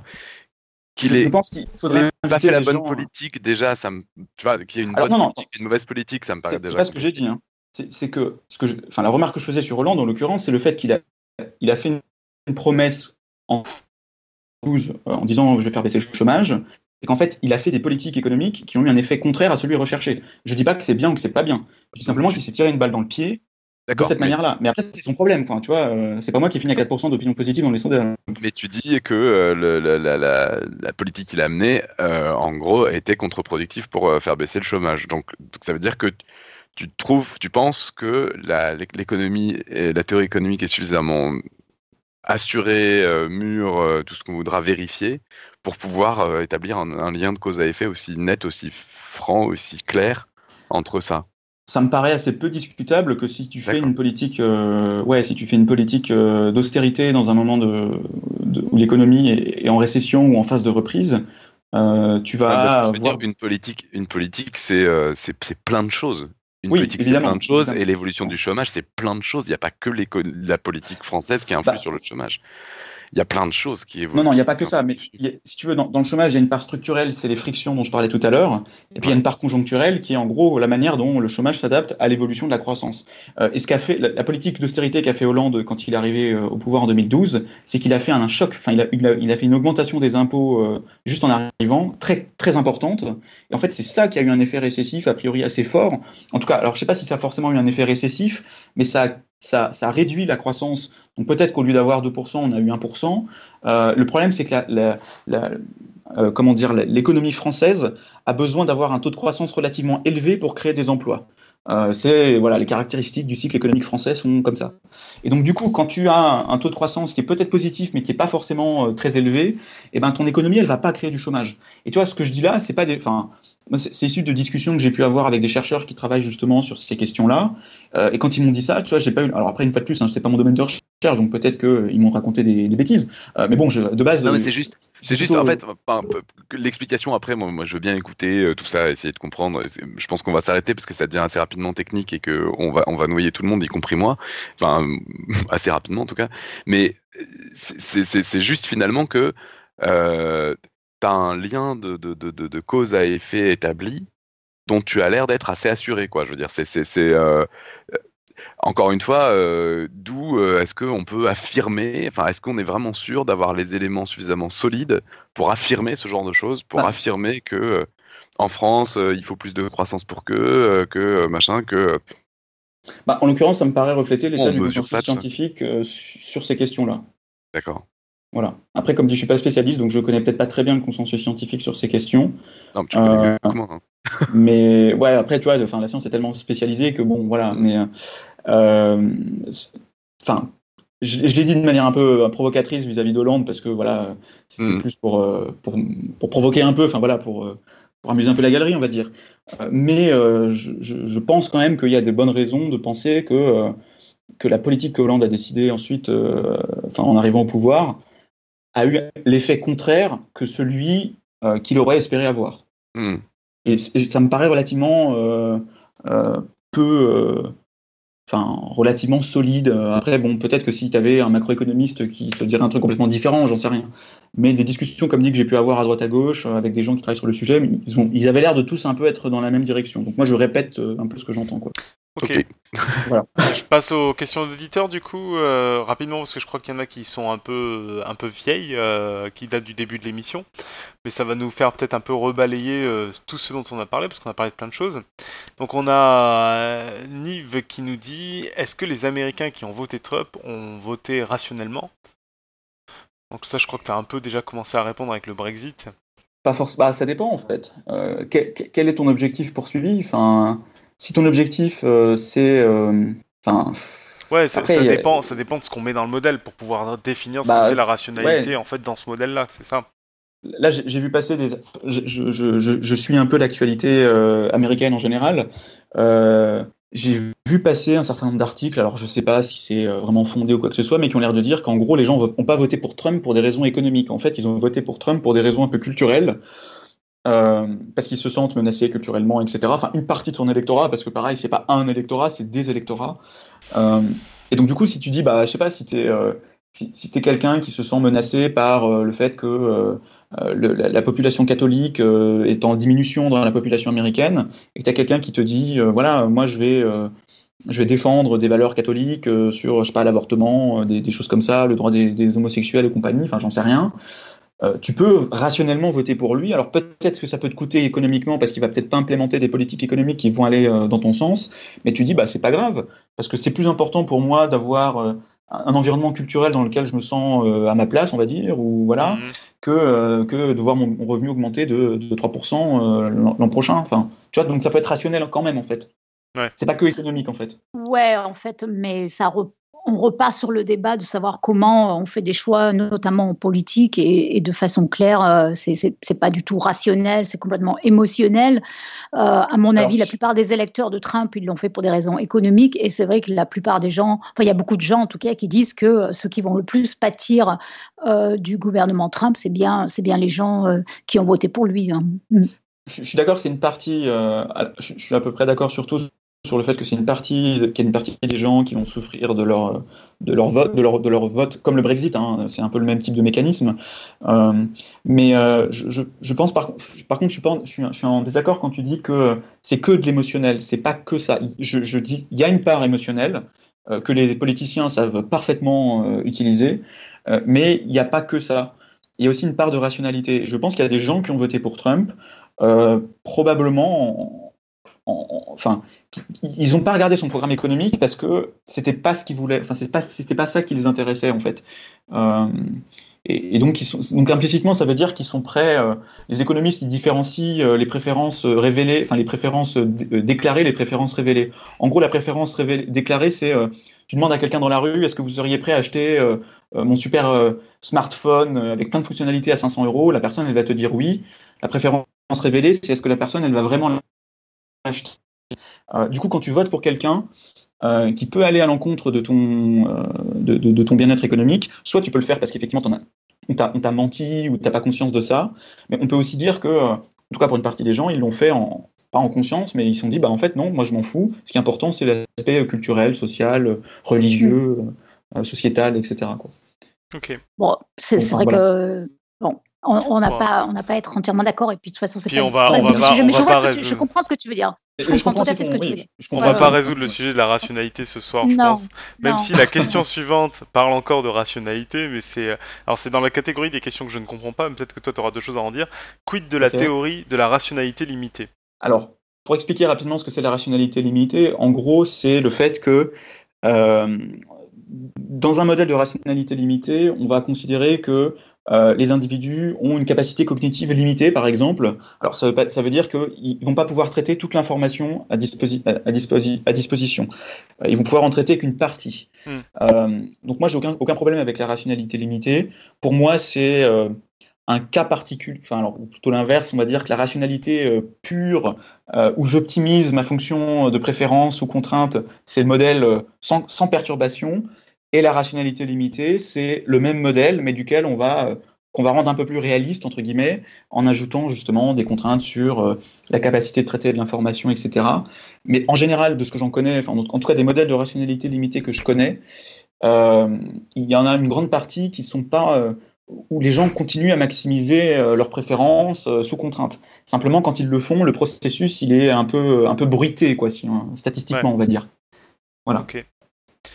On a Brusicor qui nous dit « Il n'y avait pas eu, il y a un ou deux ans, un département d'économie, entre guillemets, non consensus, qui s'était fait couper les fonds par le C N R S ». Ça, c'est très flou comme question, peut-être que tu en sais plus que euh, nous. Alors, je pense qu'il fait référence à, probablement à, à, à une... Alors là, on rentre un peu dans la, dans la manière dont les, dont les chercheurs sont recrutés en France euh, par le, ce qu'on appelle le C N U, donc le, le Comité National des Universités, je crois, euh, qui, en gros, pour être maître de conférence ou professeur à l'université, donc c'est un concours en France, euh, et en fait, le C N U euh, autorise les gens à concourir. Euh, donc c'est un peu le concours pour concourir. Euh, et en fait, en, donc le C N U est structuré par discipline. Donc il y a la, la section numéro cinq, c'est l'économie.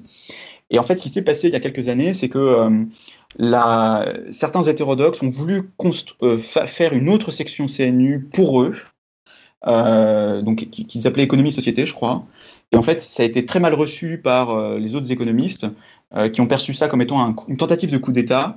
Euh, et, et donc euh, c'est peut-être à ça que faisait référence euh, c'est, c'est, c'est l'auditeur euh, et, et ça a été euh, tué dans l'œuf euh, suite à euh, notamment une lettre ouverte de Jean Tirole euh, qui, qui s'y opposait, mais je, je, c'était, c'était très impopulaire en fait dans la, parmi euh, tout le monde, chauffe, enfin, disons les, les non-hétérodoxes, même ceux qui pouvaient avoir des sympathies, on va dire, avec eux, ça m'a semblé être extrêmement impopulaire comme tentative. D'accord. Et donc on ça a... n'a pas abouti. On a Nive qui nous dit « Et du coup, les barrières douanières sur l'import d'acier aux U S, est-ce que c'est une bonne chose ou pas? Ou est-ce que c'est de la politique et donc t'as pas d'avis ?» Alors, euh, j'ai fait deux articles sur le sujet, sur Le Signal. euh, donc le premier, c'était... De, alors, c'est des, c'est des études qui ont été faites en quelques jours euh, dans des cabinets, donc il faut être un peu prudent sur les résultats. Euh, la première dit que ça va coûter quinze milliards de dollars à l'économie américaine. Et la deuxième, c'est sur l'emploi. Donc en gros, pour un emploi sauvé... Euh, Euh, dans l'industrie euh, acier euh, et, euh, et aluminium, euh, ça va détruire entre cinq et dix-huit emplois dans le reste de l'économie. Alors, c'est, c'est, le résultat ne m'étonne pas. Euh, après, une fois de plus, hein, ce n'est pas de la littérature scientifique, hein, donc il faut être prudent sur la, l'interprétation à faire de ces trucs. Mais en tout état de cause, euh, je pense que ça aura des effets... Euh, ça va certainement euh, favoriser l'emploi dans le secteur d'activité euh, qui est protégé. Euh, mais euh, ça va avoir des effets négatifs sur tout le reste de l'économie. Donc euh, bon, voilà, ça c'est. Et après pareil, ça, c'est, c'est un choix politique et euh, à voir. Après voilà, si c'est bien ça ne veut pas, pas dire que c'est opposé quoi. Euh, peut-être que les peut-être que les Américains disent que euh, pour sauver trente mille emplois dans le secteur euh, de l'acier et de l'aluminium, ça vaut le coup d'en supprimer cinq cent mille ailleurs. Après ça c'est leur. Enfin voilà c'est. Ok. C'est, c'est ça. Enfin c'est de la politique quoi. Euh, on a Aymeric qui, fait, qui pose une question qui est assez intéressante en toute fin d'émission, qui est, du coup, pour mettre tout le monde d'accord, aurais-tu des axiomes, entre guillemets, à la Euclide, à nous proposer qui seraient les fondements de la science économique? Je pense que tu as un peu commencé par ça, donc c'est peut-être pas mal de, de reboucler là-dessus. Alors, Alors qu'est-ce qu'il appelle l'axiome à la Euclide? Bah, en gros, euh, Euclide, il a défini euh, tout plein d'axiomes pour dire, euh, pour poser un peu des bases euh, mathématiques. En gros, en gros, est-ce qu'il y a des axiomes euh, de, de, de, de modèles économiques euh, qui permettraient de mettre tout le monde d'accord? Et que tout le monde utilise, bah, en fait. C'est un peu ce que tu as dit, je pense, avec la rationalité. Ouais, d'accord. Irréfutable, donc. Bah non, mais c'est pas irréfutable. C'est pas irréfutable, enfin, c'est je, des je axiomes, donc c'est des hypothèses de départ. C'est des mmh. axiomes, donc c'est juste, si, ça, si on part de ça, alors on arrive à ça. C'est... c'est, c'est... Du coup, ouais, c'est, c'est ce que dit euh, Robin, c'est, un, c'est toute l'axiomatique euh, autour de la, de la rationalité. Alors, pas, euh, pas la rationalité euh, sans friction, parce que la rationalité sans friction, elle a été axiomatisée, euh, et on sait qu'il y a une partie des axiomes qui sont violés allègrement, enfin, quand on fait des expés euh, dans des laboratoires, euh, notamment alors, la transitivité des préférences, le fait que les gens ils sont capables de faire un ordre, euh, en disant, euh, voilà, si j'ai cinq choix, je vais pouvoir les ordonner cinq. De manière logique, en fait, on se rend compte que euh, y a, y a des, enfin, y a des trucs qui seraient incohérents mathématiquement, et cetera. Enfin bref, donc ça, c'est. Euh... Donc si on regarde les axiomes de la, de la, de la rationalité vraiment pure, ils sont violés. Mais si on, on prend un peu de recul et qu'on dit, on, on axiomatise en disant en fait ce que ce que les économistes y regardent, c'est quand les gens ont des objectifs euh, du type, ils veulent plus de ce qu'ils aiment, moins de ce qu'ils aiment pas, et ils ont des contraintes qui pèsent pour euh, avoir ces, pour atteindre ces objectifs-là. Ça me paraît assez, assez raisonnable. En tout cas, ça ne me paraît pas euh, nécessiter de faire des hypothèses extrêmement puissantes, sur le, enfin fortes sur le, le comportement humain. Euh, et, et, et dans les faits, c'est un peu dans ce cadre-là, euh, axiomatique, on, entre guillemets, que les économistes travaillent aujourd'hui. Ok. Après, euh, c'est suivant les cadres, enfin, c'est, c'est, je trouve le parallèle avec les axiomes euh, vraiment pertinent, mais en, en, en disant bien, euh, un, un axiome, une théorie, c'est pour une situation, c'est pour une échelle, c'est pour un... Oui, c'est ça, tu circonscris en tu, fait. Tu, peux, euh... tu, tu fais différentes, euh, différentes théories, différents systèmes d'axiomes suivant le cadre dans lequel tu te trouves. Tu peux pas avoir, enfin, de mon point de vue, tu peux pas avoir ah, un truc unique qui explique tout, euh, qui, qui décrit tout. Enfin, ça, ça non, me non, paraît euh, complètement c'est, c'est, inimaginable. C'est... Ouais, ouais, c'est pas ce que font les économistes. Hein. Ce qu'ils disent, eux, c'est euh, nous, on travaille sur euh, la manière dont se comportent les humains euh, dans ce cadre-là, euh, donc de rationalité. Enfin bon, du coup, je renvoie au début de la mission euh, pour la définition. Euh, mais ils disent pas qu'il y a que ça. Hein. Au contraire. Euh, Non, mais même euh, au sein de l'économie, euh... je veux dire, au sein de l'économie, euh, si tu, tu vas pas développer les mêmes outils si tu veux décrire ce qui se passe en économie au niveau d'un village euh, ou de. Ou... Enfin, pourquoi pas? Si t'en, si t'en trouves. Ouais, mais j'y bah, crois ça pas. Peut être aussi une. une... non, mais ça, non, mais t'as, t'as, t'as exactement. Ça peut être un choix esthétique aussi, tu vois, de dire, euh, bah, en fait, on va essayer de trouver les modèles les plus généraux possibles, okay. euh, peut... pour ne pas justement avoir que des modèles ad hoc, euh, voilà, enfin. Peut, c'est un peu comme ça que les économistes se, se, travaillent en fait, réfléchissent en tout cas. C'est là, c'est là que justement le bouquin que je, que je suis en train de lire est plutôt dans un truc de... Oh, bah, c'est quoi le bouquin que tu lis? De cas par cas. Euh, j'ai oublié le titre. Ah, euh, bravo, belle mentalité. L'Esther du Flow. L'Esther du Flow, ouais c'est ça. Non mais, euh, okay. non, mais, mais même en, en dehors de ça, tu vois par exemple en physique, euh, ils sont à la recherche de, de la théorie du tout, machin, tout ça, là, soi-disant. Euh, en vrai... Euh, on ne on peut, on peut pas avoir un cadre pour tout expliquer les trucs. Tu as ce qui s'appelle les phénomènes émergents en physique qui existent évidemment en, en économie aussi. C'est-à-dire que euh, si tu as un individu, si tu as deux individus, si tu as trois individus, tu peux expliquer les choses avec un certain nombre de choses, de, de, d'outils. Si tu as cent individus avec un autre type d'outils, et si tu as un million d'individus, tu as des choses qui arrivent, tu as des phénomènes de foule, tu as des phénomènes de, de, de, de masse, et cetera, qui, qui existent pas du tout à l'échelle de l'individu. Mm. Euh, Et, et, et tu peux pas avoir les mêmes outils qui expliquent les deux. Et en physique, c'est quelque chose qui, explique, qui, qui existe. C'est-à-dire que tu décris pas les atomes de la même façon que tu décris euh, les gaz, quoi. Euh... En économie aussi, hein. Tu, tu t'as pas exactement les mêmes outils euh, en macro et en micro. C'est, euh, c'est bien euh, pour ça que je dis, euh, c'est tu, tu fais pas, euh, t'as, t'as mais, plusieurs mais, mais, actions. Mais tu vois, conceptuellement, le cadre est quand même le même. C'est-à-dire que, enfin, pour, pour dire un gros mot, les modèles en macroéconomie, donc la macroéconomie, c'est ce qui étudie les, les, les nations, les États, les groupes, enfin voilà, au niveau global. Euh, aujourd'hui, les modèles macroéconomiques sont micro-fondés, donc ça veut dire que les, quand on doit dans les modèles, dans ces modèles, faire des hypothèses sur les comportements humains, euh, il faut que les, que les hypothèses qui soient faites soient cohérentes avec ce que l'on sait en, en microéconomie sur les comportements individuels, justement. Euh, mais après, une fois qu'on a dit ça, les, les, les, les, les les modèles sont quand même d'une nature assez différente, hein. Mm. Mais on veut que le cadre global soit le même. Après, ça, c'est un choix presque esthétique d'une certaine manière, en fait. Tu vois, c'est de dire, euh, c'est comme ça qu'on veut faire de la science. On pourrait en faire différemment. Euh... Ok. Bon, et dernière question de Johan, où je sens qu'on va taper encore sur euh, le système éducatif français, qui Hollande, euh, tu, donc, que tu as beaucoup critiqué sur, euh, sur les choix qu'il a fait euh, d'un point de vue économique. Il, il a fait H E C, et en fait j'ai été vérifié dans sa fiche Wikipédia, en effet il a fait H E C, et donc il a quand même un bagage économique, bon alors certes qui date des ah. années soixante-dix, ou euh, même le bagage économique d'H E C est discutable.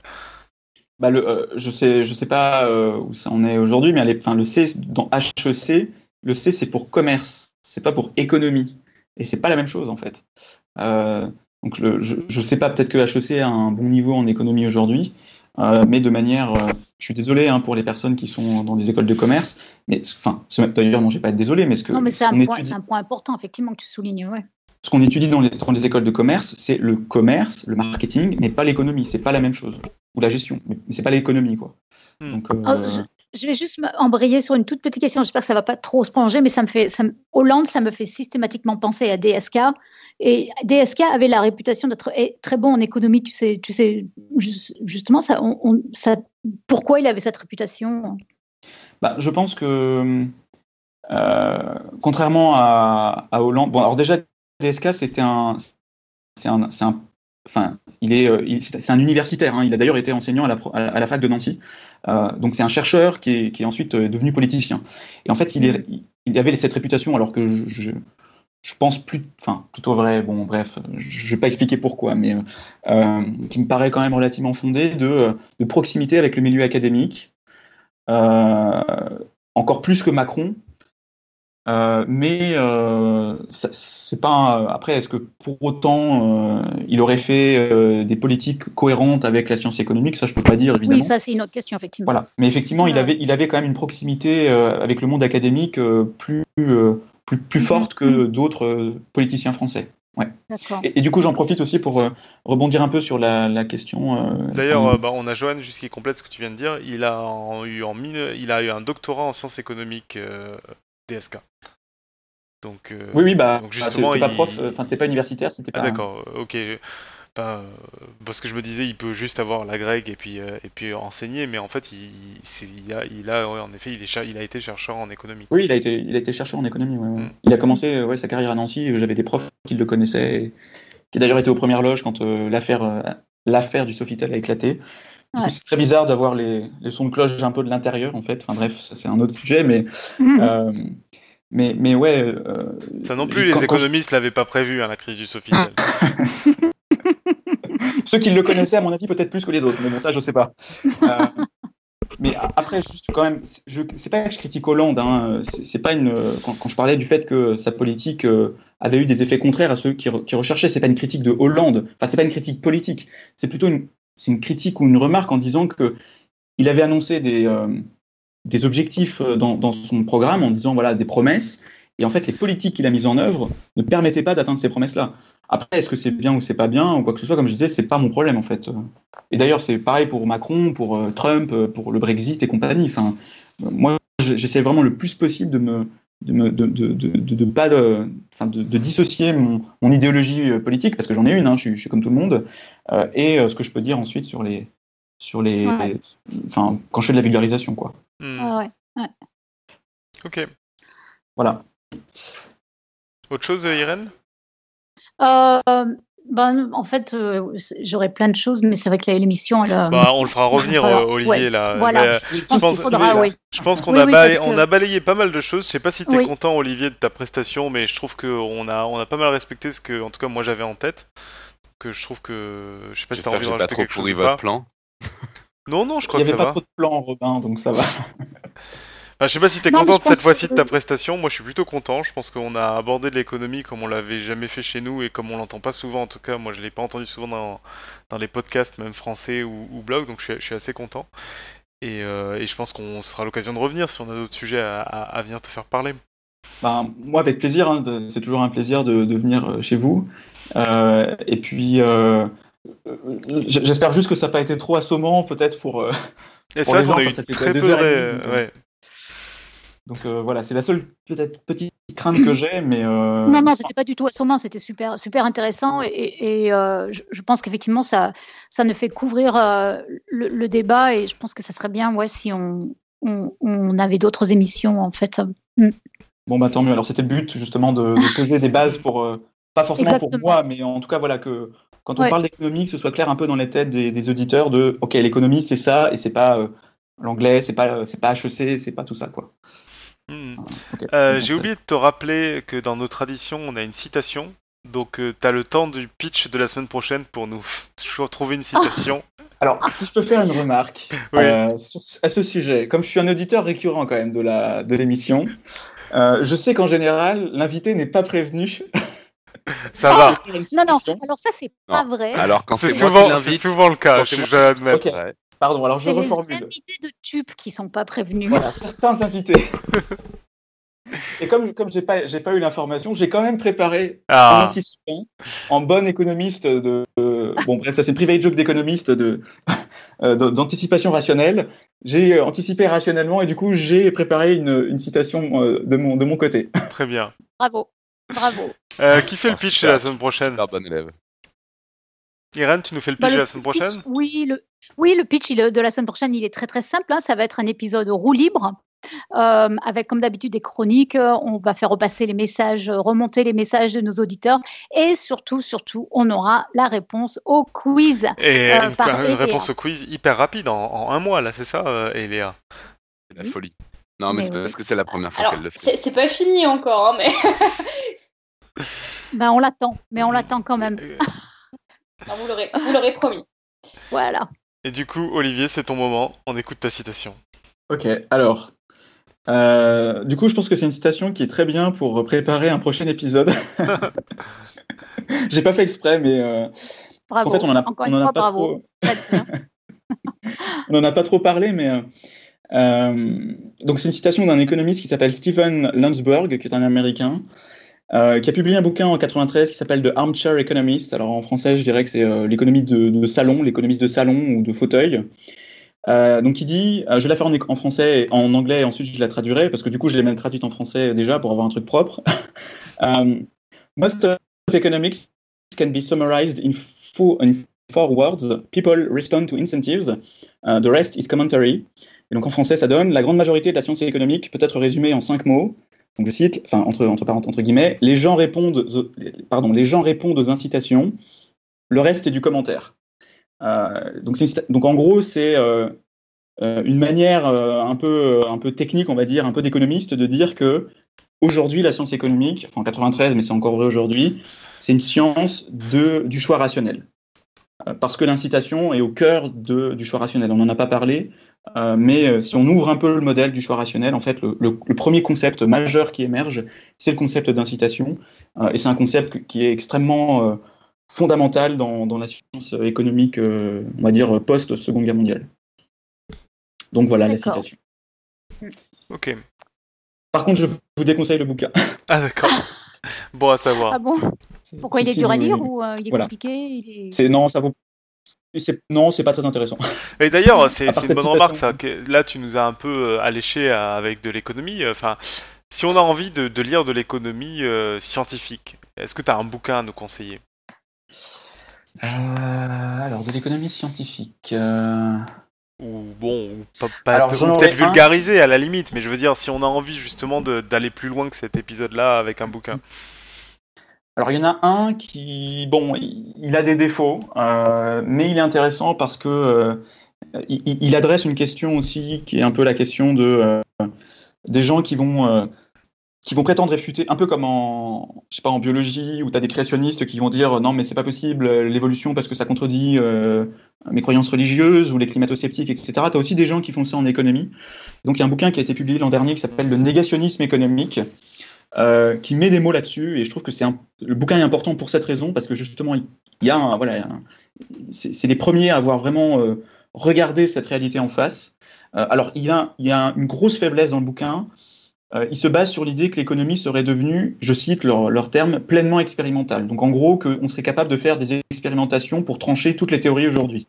Ça, c'est pas vrai. Euh, mais euh, au-delà de ça, il y a quand même beaucoup de vulgarisation dans le bouquin. Ils prennent pas mal d'exemples justement euh, de, de questions scientifiques qui ont été tranchées par de l'expérimentation euh, naturelle, euh, souvent. Hein, ils parlent plutôt d'expérimentation naturelle. Euh, donc ça donne une petite idée justement de, des dangers que euh, certaines personnes peuvent représenter, enfin, peuvent faire peser sur la science éco. Euh, en plus, c'est assez, voilà, c'est assez court. Ça doit faire dans les deux cents pages. Euh, c'est écrit par Pierre Cahuc et André Silberberg, donc ce sont deux chercheurs euh, qu'on peut, voilà, qui sont euh, enfin, de, de, de haut niveau dans leur domaine en éco du travail, euh, même si c'est pas de l'éco du travail. Euh, donc c'est un bouquin qui, qui peut être intéressant justement pour euh, pour euh, pour ce, ce qui donne des, des clés pour éviter justement de tomber dans le piège tendu par certains euh, certains économistes médiatiques. Euh, alors ils tapent sur les hétérodoxes, mais pas que. Euh, notamment voilà des économistes un peu de qui sont, euh, qui sont affiliés à des lobbies, euh, et donc qui tombent aussi voilà, dans le même problème de on va, on va présenter que les résultats qui vont dans, dans notre sens, quoi, en fait, ce genre de choses. Okay. Donc euh, c'est, ça peut être Est-ce intéressant. Est-ce que tu as un avis euh, sur la B D euh, Economics ? euh, Je ne l'ai pas lu, donc euh, je l'ai dans, dans mon stock, mais je ne l'ai pas lu. D'accord. Enfin, moi, je l'ai lu. D'accord. Non, juste euh, pour les gens qui connaissent rien et qui veulent un peu des bases, il euh, y, y a peut-être des trucs avec lesquels tu serais pas d'accord ou quoi, mais en tout cas, moi, je... Euh, je, je l'ai trouvée vraiment intéressante et moi ça aussi. Se lit bien, quoi. Ouais, ça, aussi, pour pour des gens qui connaissent rien, c'est, c'est bon, pas coup, mal. Comme... Olivier, tu sais ce que t'as à faire si tu veux nous dire si c'était n'importe quoi de lire ce truc. Mais en effet, ça, elle, elle a l'air attirante. Moi, je l'ai chez moi aussi, je l'ai pas encore lu. Moi, je l'aime beaucoup. Il y a beaucoup de justement un historique et je trouve ça, je trouve ça très bien fait. Hein. Mm. Du coup, c'est, euh, si, si je, je veux revenir dans une prochaine émission, il faudrait que je, je lue la B D d'ici là, alors. Non, bah, sinon... Euh... Après, de toute façon, je vais avoir du mal à, à me souvenir exactement de ce que, ce que j'ai retenu. Sinon, ce truc, on mais, continuera enfin, si à en faire de la pub. Ouais, ouais. C'est ça, voilà. Euh, on va peut-être continuer, non, parce qu'il ouais, est tard. Hein. Tout à fait. Donc, le mm. quiz du mois. Alors, le quiz du mois. Et, et Léa, tu es là ou euh... Oui, je suis là, je suis là.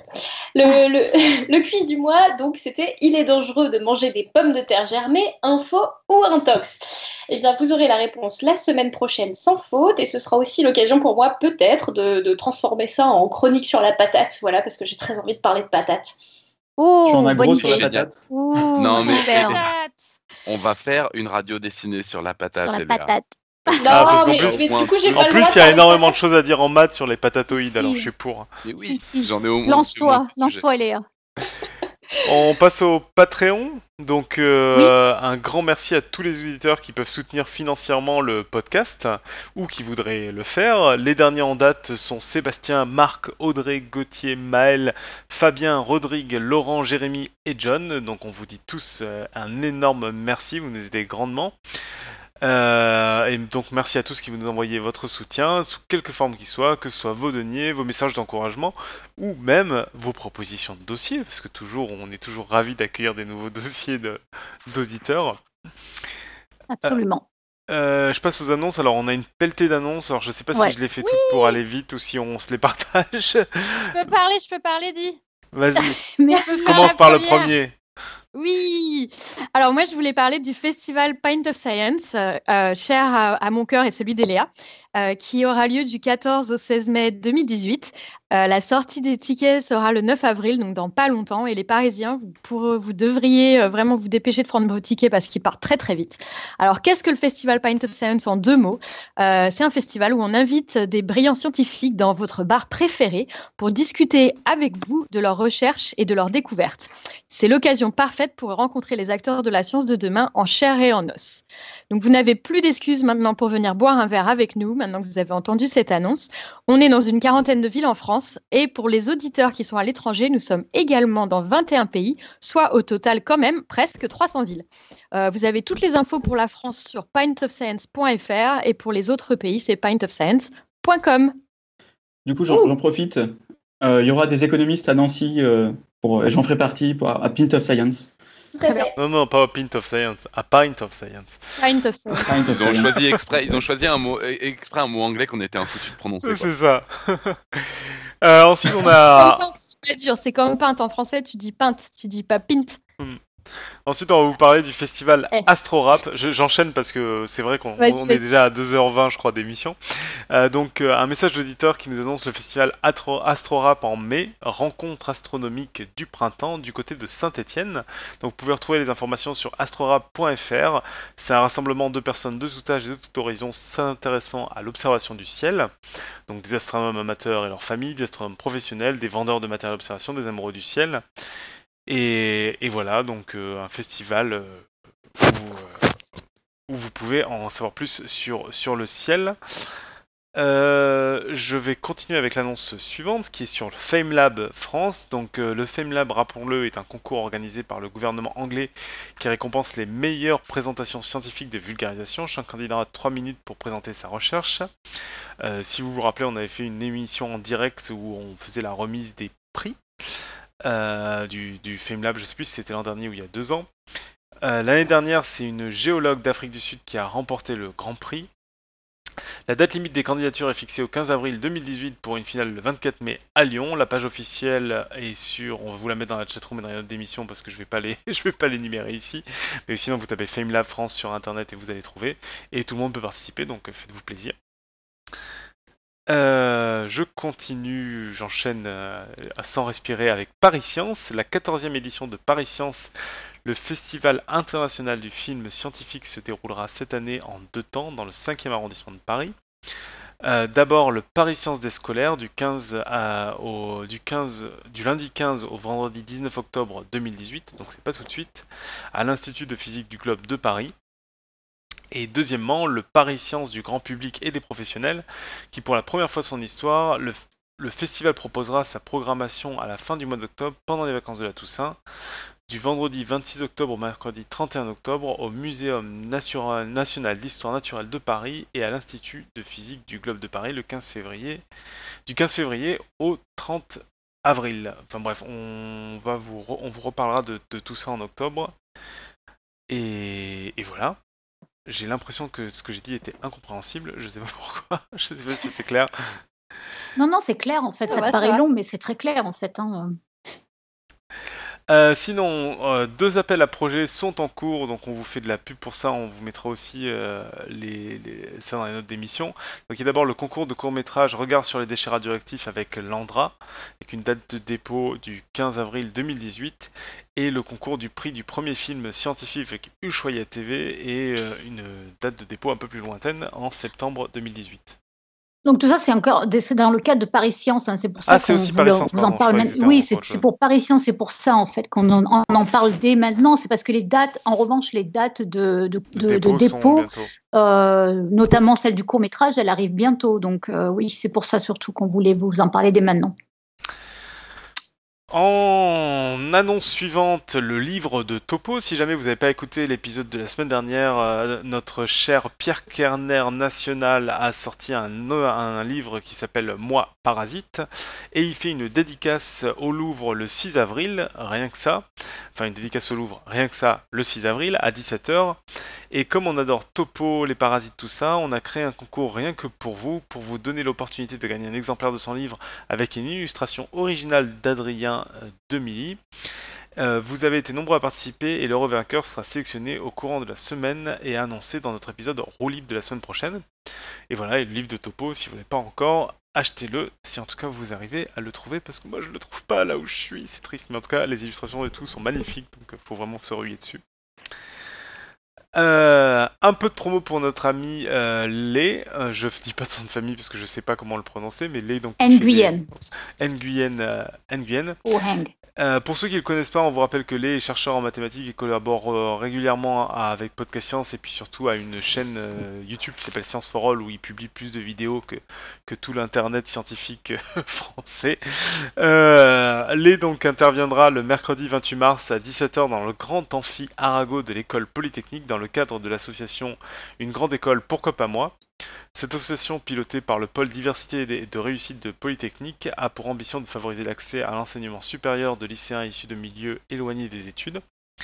Et donc au cours de cette intervention, avec David Loipre, il parlera de la physique utile et inutile, et Lé parlera en particulier d'intelligence artificielle de cryptographie et de leurs implications sociales. L'entrée est libre, mais ils vous ont demandé de vous inscrire pour assister, on vous mettra le lien dans les notes de l'émission.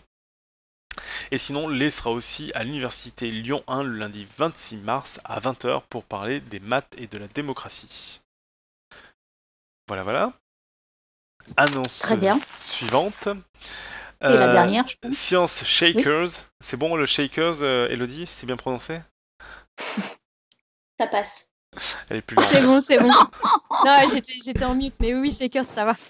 Une initiative qui propose des événements thématiques mensuels autour de la culture scientifique. Science Shakers a pour ambition de mélanger les passionnés de culture scientifique, leur expérience et leurs idées, de secouer ses ingrédients et de tous les, tous les derniers mardis du mois à l'heure de l'apéro avec des conférences, des projections, des ateliers et de déguster ensemble ce cocktail qui met la science en culture.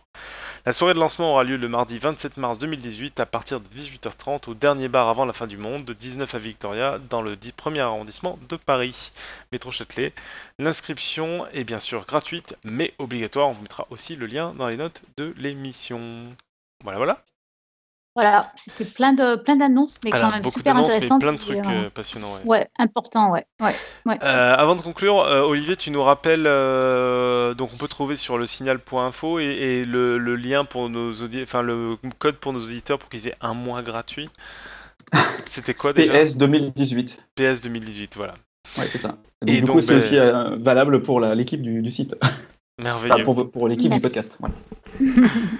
Euh, bah, en tout cas, merci euh, Olivier pour cette riche discussion sur l'économie. Moi, je suis, euh, je suis ravi qu'on ait pu faire cette émission. On te souhaite une bonne continuation dans tes recherches, tes études et puis surtout au signal, euh, au signal point info. On vous recommande d'aller sur ce site sans réserve, sur sa chaîne YouTube aussi et sur le podcast. Tu as arrêté au fait ou pas ? Euh, j'ai... Euh, ouais, c'est un... Parce qu'il me semble que j'en ai pas vu passer depuis un moment, mais... C'est, c'est, c'est, euh, de nouveaux épisodes sont en cours de, de production. D'accord. Et donc, euh, sur le podcast, quand ça reviendra. En, en tout cas, voilà, on n'hésitera pas à réinviter Olivier pour qu'il revienne nous parler d'économie. Oui. De notre côté, on attend vos retours avec impatience et on se retrouve la semaine prochaine pour notre plus grand bonheur pour un épisode de Roue Libre. Et d'ici là, que servir la science... soit votre joie. Servir la science de notre joie.